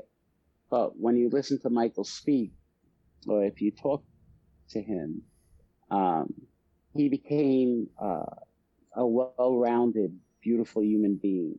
Um, granted, uh, there are some people out there that can ruffle his feathers, um, which is understandable, but he will always uh, resort back to uh, positive talk, positive thinking, uh, believes in his church. Um, and I have nothing but mad respect for somebody like that. And I can actually say this to you guys, um, honestly, that watching Michael uh, for the first time years ago, um, it was inspiring to me.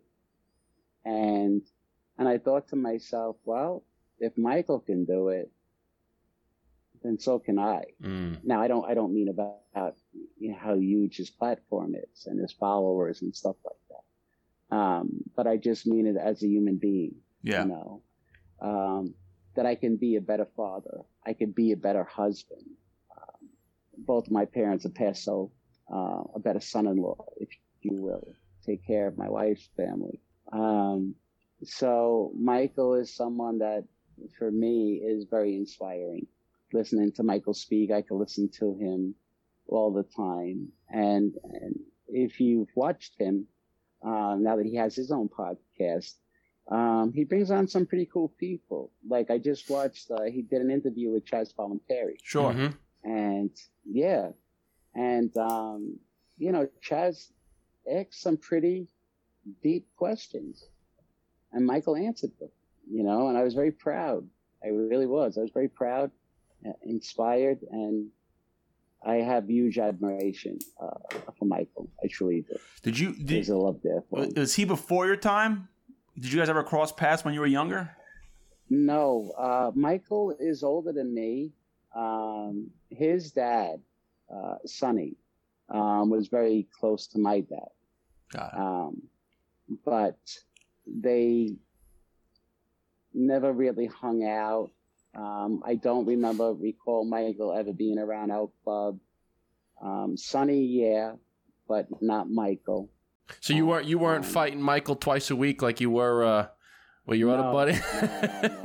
No, not at all. Yeah, that's another, that's another story in itself. I, I remember, you know, reading up on you and, and and I read that your father had a relationship with you know the guys out in Jersey and who was based off of The Sopranos, and I was like, wow, that's a fun little fun fact Yeah. because you can't see it. I mean, we got pictures of Sopranos and stuff like yeah, that. Yeah, you can't see it right behind Eric. We Yeah. got a picture. Right? I'm quoting The Sopranos every other day. My friends are sending me videos of The Sopranos the other day. It's like one of my favorite shows. You know, Obviously, just like just like you Yeah, said, what- like you said, your father had the um, you know, go into his man cave and you had all these posters up, right? And you're starting. If you look at our, this is our studio that we kind of turned into, you know, a, a man cave. It's our smoking lounge, but we got all the po- right. We got the posters over there. We got Yeah. Al Pacino over there. We got the Sopranos, right? We got all the posters up on the walls when you when walk I in. come here. back east, guys, I have to come down and see you guys. Like I want to come to the studio. Absolutely, Yeah, I absolutely. without a doubt, out. without a know. doubt, that'd be great. That'd be great. Um, one thing about you know mentioning The Sopranos, um, I remember my dad seeing it for the first time, and he he thought it was quite comical, uh, in from the aspect that he's like someone is giving them this information. They're getting it from somewhere Yep. because you know he felt it was spot on. But not only that, when the whole part with the war that was going on with Johnny Sack, that was all based on the Colombo War. When when the agent slaps the desk, you know, um, we just won this thing. I think he said something to that effect. That was really said by an agent, uh, a, def- a bad agent, by the way, by the name of Lin DeVecchio, um, who was the one that recruited Greg Scarpa back in the day, who flipped him, yeah, that knew Greg was out there committing murders and was turning, you know, a blind eye to it. So, but when he smacks the desk and he says, "Oh, we just won this thing," and they all looked at him in the office like, "What do you mean we just? Who's we?" You know, um, that was all based on the Colombo family wow. you know even in the godfather um i just saw a commercial for something called uh Yeah, they're making a movie about making The Godfather. about yeah. making yeah about making yeah Yeah. Because think Joe, you mentioned it. Joe, there was a Joe Colombo who kind of advised uh, Yeah. Francis Coppola, Yeah. and he kind of said like, Francis Ford Coppola, yeah he's Yeah. like, hey, you know, take that out, you know, don't say this. You know. Some yeah, somebody was Caan- was talking. Somebody was giving him info. yeah and jimmy Caan, um he was at my sister's wedding wow. you know um so he was close to some colombo guys Jimmy Conway, you said- you said Jimmy Con is Jimmy Conway. Is that what you said, or Jimmy uh, Jimmy no, no, Caan? no, Jimmy Caan, James Caan, James Conn. James okay. Caan, who played Sonny. Got it. Got it. Got it. Um, he was around, knock around guys, you know. So, you know, if you think about it, I, I'm I'm looking forward to it. I guess in a way, I hope I'm not disappointed because I'm really curious to see how they spin the whole Sure. Joe Colombo aspect of it. You know, hmm um, how James Caan. I mean, I I do know, but I, I would like to know what they portray hmm on how James Caan became involved. Um, so it, it should be fun, I guess. We'll see. That's it- you know that whole that whole background of making The Godfather such an interesting uh, interesting story because there's also the other guy on YouTube. I forget his name. We were just talking about him before. Yeah. Um, He wasn't a, he wasn't a mafia guy, but he was involved. Um, he was in The Godfather, who played. I'm gonna. I'll find his name. I'll find his name. he was the he was the son-in-law. He was married to The Godfather's daughter. Um, Oh, you mean the one who beat up Talia Shire? he gets killed, and what's his face beats him in the street. I can't remember his name. Yeah, yeah, yeah. Sonny beat him up in the street. Yeah. Um, go ahead. Finish. Finish. I forgot his, his name doesn't come to me, but he made a book I think called The Hollywood Godfather, and uh, he was going like head to head with uh, with Brando, Gianni Russo. Gianni Russo. That's his name. Gianni Russo. Yes, and like t- him telling the story of him and him like in like practicing the acting class with with Marlon Brando, and they're like, you know, don't look at his face, you know, don't give him a hard time. And the Marlo Marlo Brando was like, you know, who is this guy? Like, you know, get him out of here. And he kind of goes to him. He's like, yo, you know, don't take any way, don't take any opportunities away from me. You know, like this, I'm the real deal. Yeah, I was gonna. Can you imagine? Can you imagine for one second an actor turning around telling somebody, a street guy uh, Yeah. who just happens to be on set to give guidance, maybe, as administrative will say, and you turn around and you tell the guy, "Hey, whatever you do, don't look at Marlon Brando in the eyes." The answer I would have gave was, "I'll take his eyes out of his fucking head. I I would've don't have to worry about him looking at his I'm like, who the What are you fuck you think you talking to? Unbelievable. Yeah, like, get the fuck out of here, man. Like, that's It's bizarre. I mean that tho- that guy's got some more. That. that that guy's got some crazy stories. His his whole life was wild. But I thought that was so But you- interesting. You know, like uh, you got to tip your hat. He did play the uh, he played the role. of course. I mean, Sa- like it saved his. Yeah. It saved his life. yeah, oh It saved his life. Sure You- if you watch that documentary, it saved that man's Yeah. life. So. Yes, with Pablo Escobar, that's even wilder. But like Joe Colombo brought Gianni Russo on, and uh, Francis Coppola was like, "Yeah, yeah, he'll get a part. He'll get a part." And he's like, "No, no, no. Like he's gonna get a like a, a- a starting role. He's not just gonna be a guy in the background. Like this is my guy. He, he's gonna be in there." And I just thought it was so interesting how that whole concept played out. Right? Oh my god. So that's that.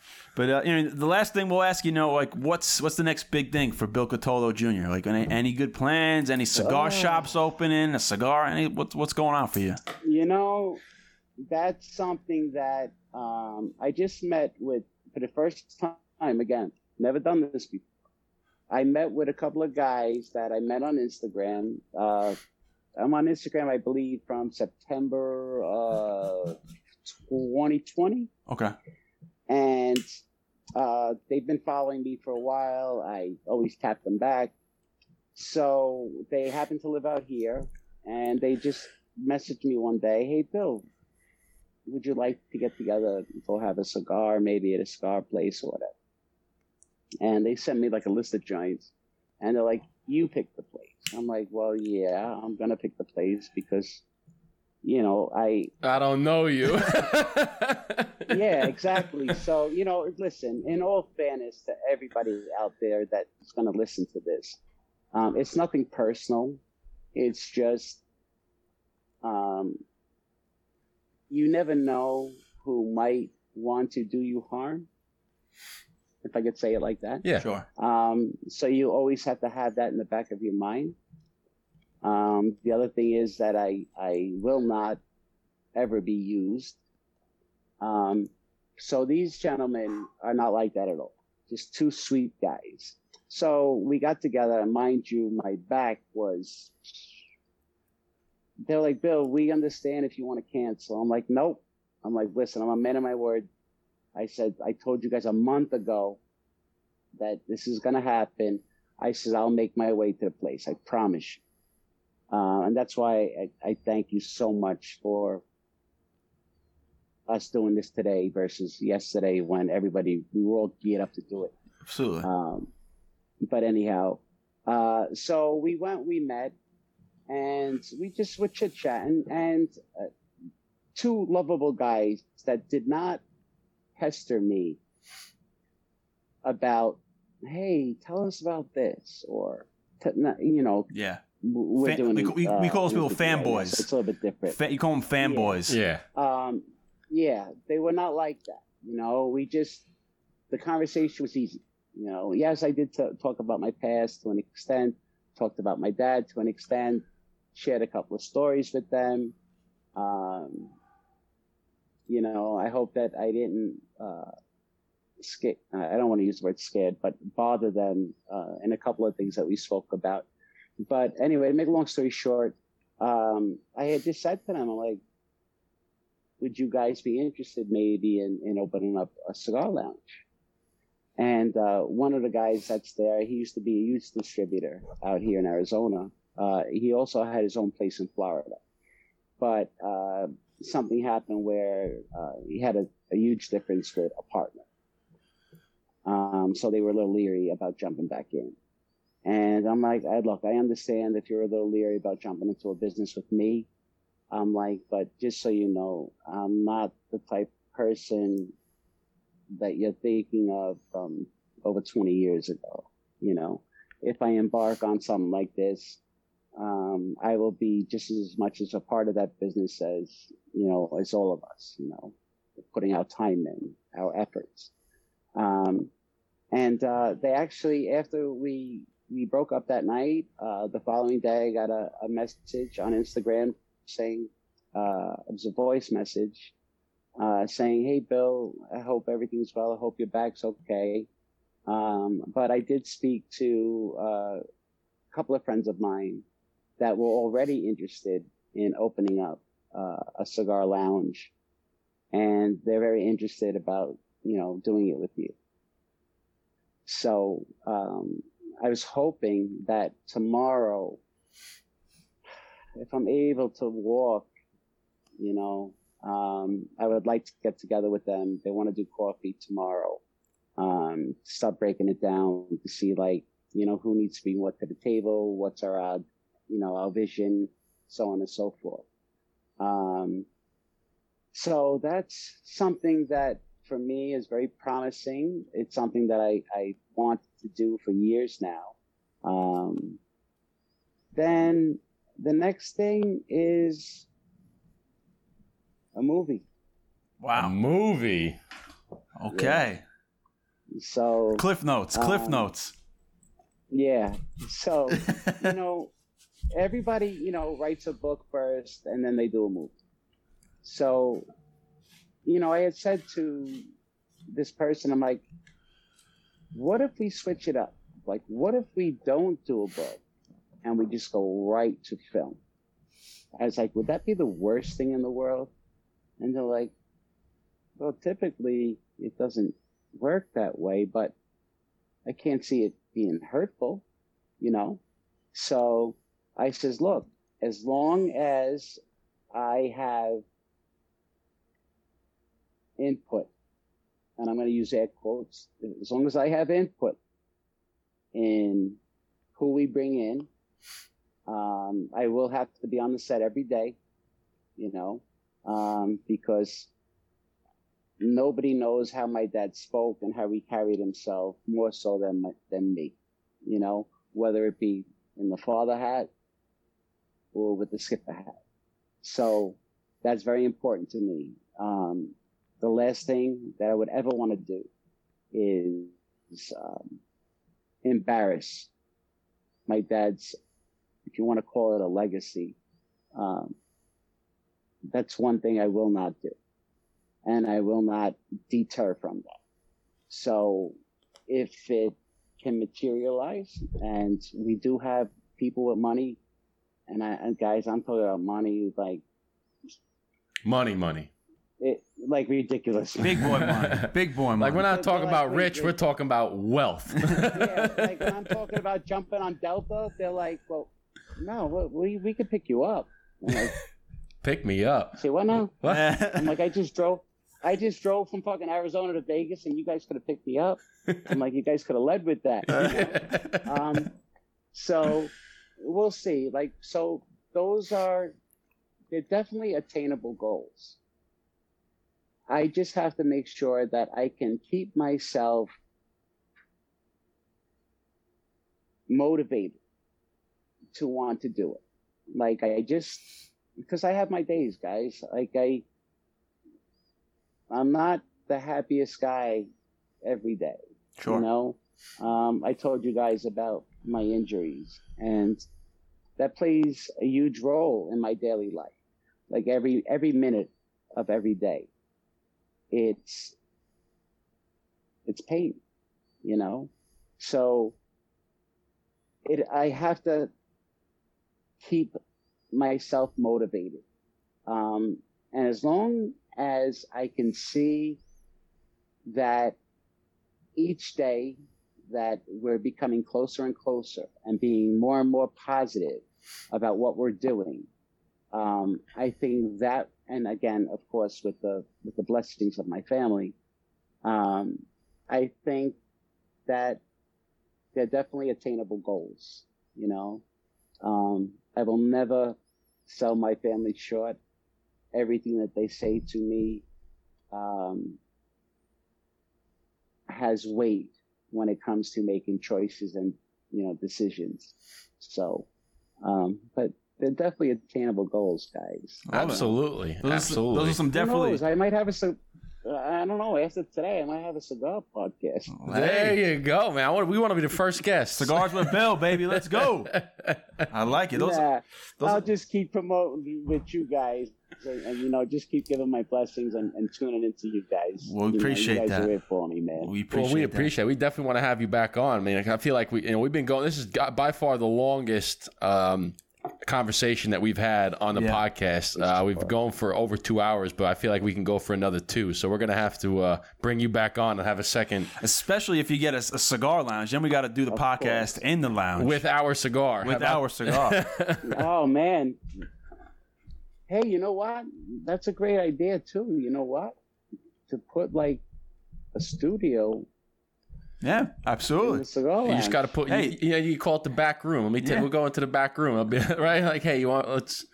The got- VIP. Well, listen, if if if we name it, and I have it my way, we'll call it something like the social club. You know, Easy as that. I love it. I love it. come down, have a cigar, enjoy a cigar with Bill. You know, Come down to the Cool. social club. That's That's what it's all about. I about. love it. And you have a little studio in the You back, know? a little private room that uh you know, you have your your, your little podcasting, your little lounge. You want to have some business meetings, some business dinners. I love it. I love know, it. It's endless. Who knows where we could take it? All right. we'll see. Well, Bill, we uh we really appreciate you coming out and hanging out with us for two you. hours, man. We appreciate you Aw. allowing us to be your first podcast and kind of telling us your story and your experiences and all the things you love about cigars. So we couldn't be any more happier to have you as a guest. And um, you know, you can find Bill Cutolo on you know on Instagram. I believe your name is Bill, just Bill Cutolo on Instagram. Yep, at Bill Cutolo. Yeah. So and uh. You know, if you do message him, he's pretty responsive. If you're a good person, if you're not a good person, you can kick rocks. But- Yeah. but um, but other than that, Bill, we're gonna send you off again. Uh, nice to say. Please say, um, you know, to anybody that's watching. Uh, um, a lot of people send me direct messages. Um, I will always get back to you. Um, it might not be that day. It might not be the next day, but I will always, always take the time to get back to people. You know, I mean, that's the least that I can do. You know, um, a man of his long as word. everybody keeps it positive. That's yeah. right. I Like I, love said, it. if, if you're not being positive, you know, you can kick rocks. So, Bill, you're That's uh, it, man. Just keep it moving. you're a man of your word. Again, we appreciate you coming on. It's been great hanging out with you, and we're looking forward to the future and hanging out with you in person, hopefully soon. All right. My There you All go. right. So, as we say on the podcast, chin chin, salute, cheers. Cheers. Chin down. Jintan.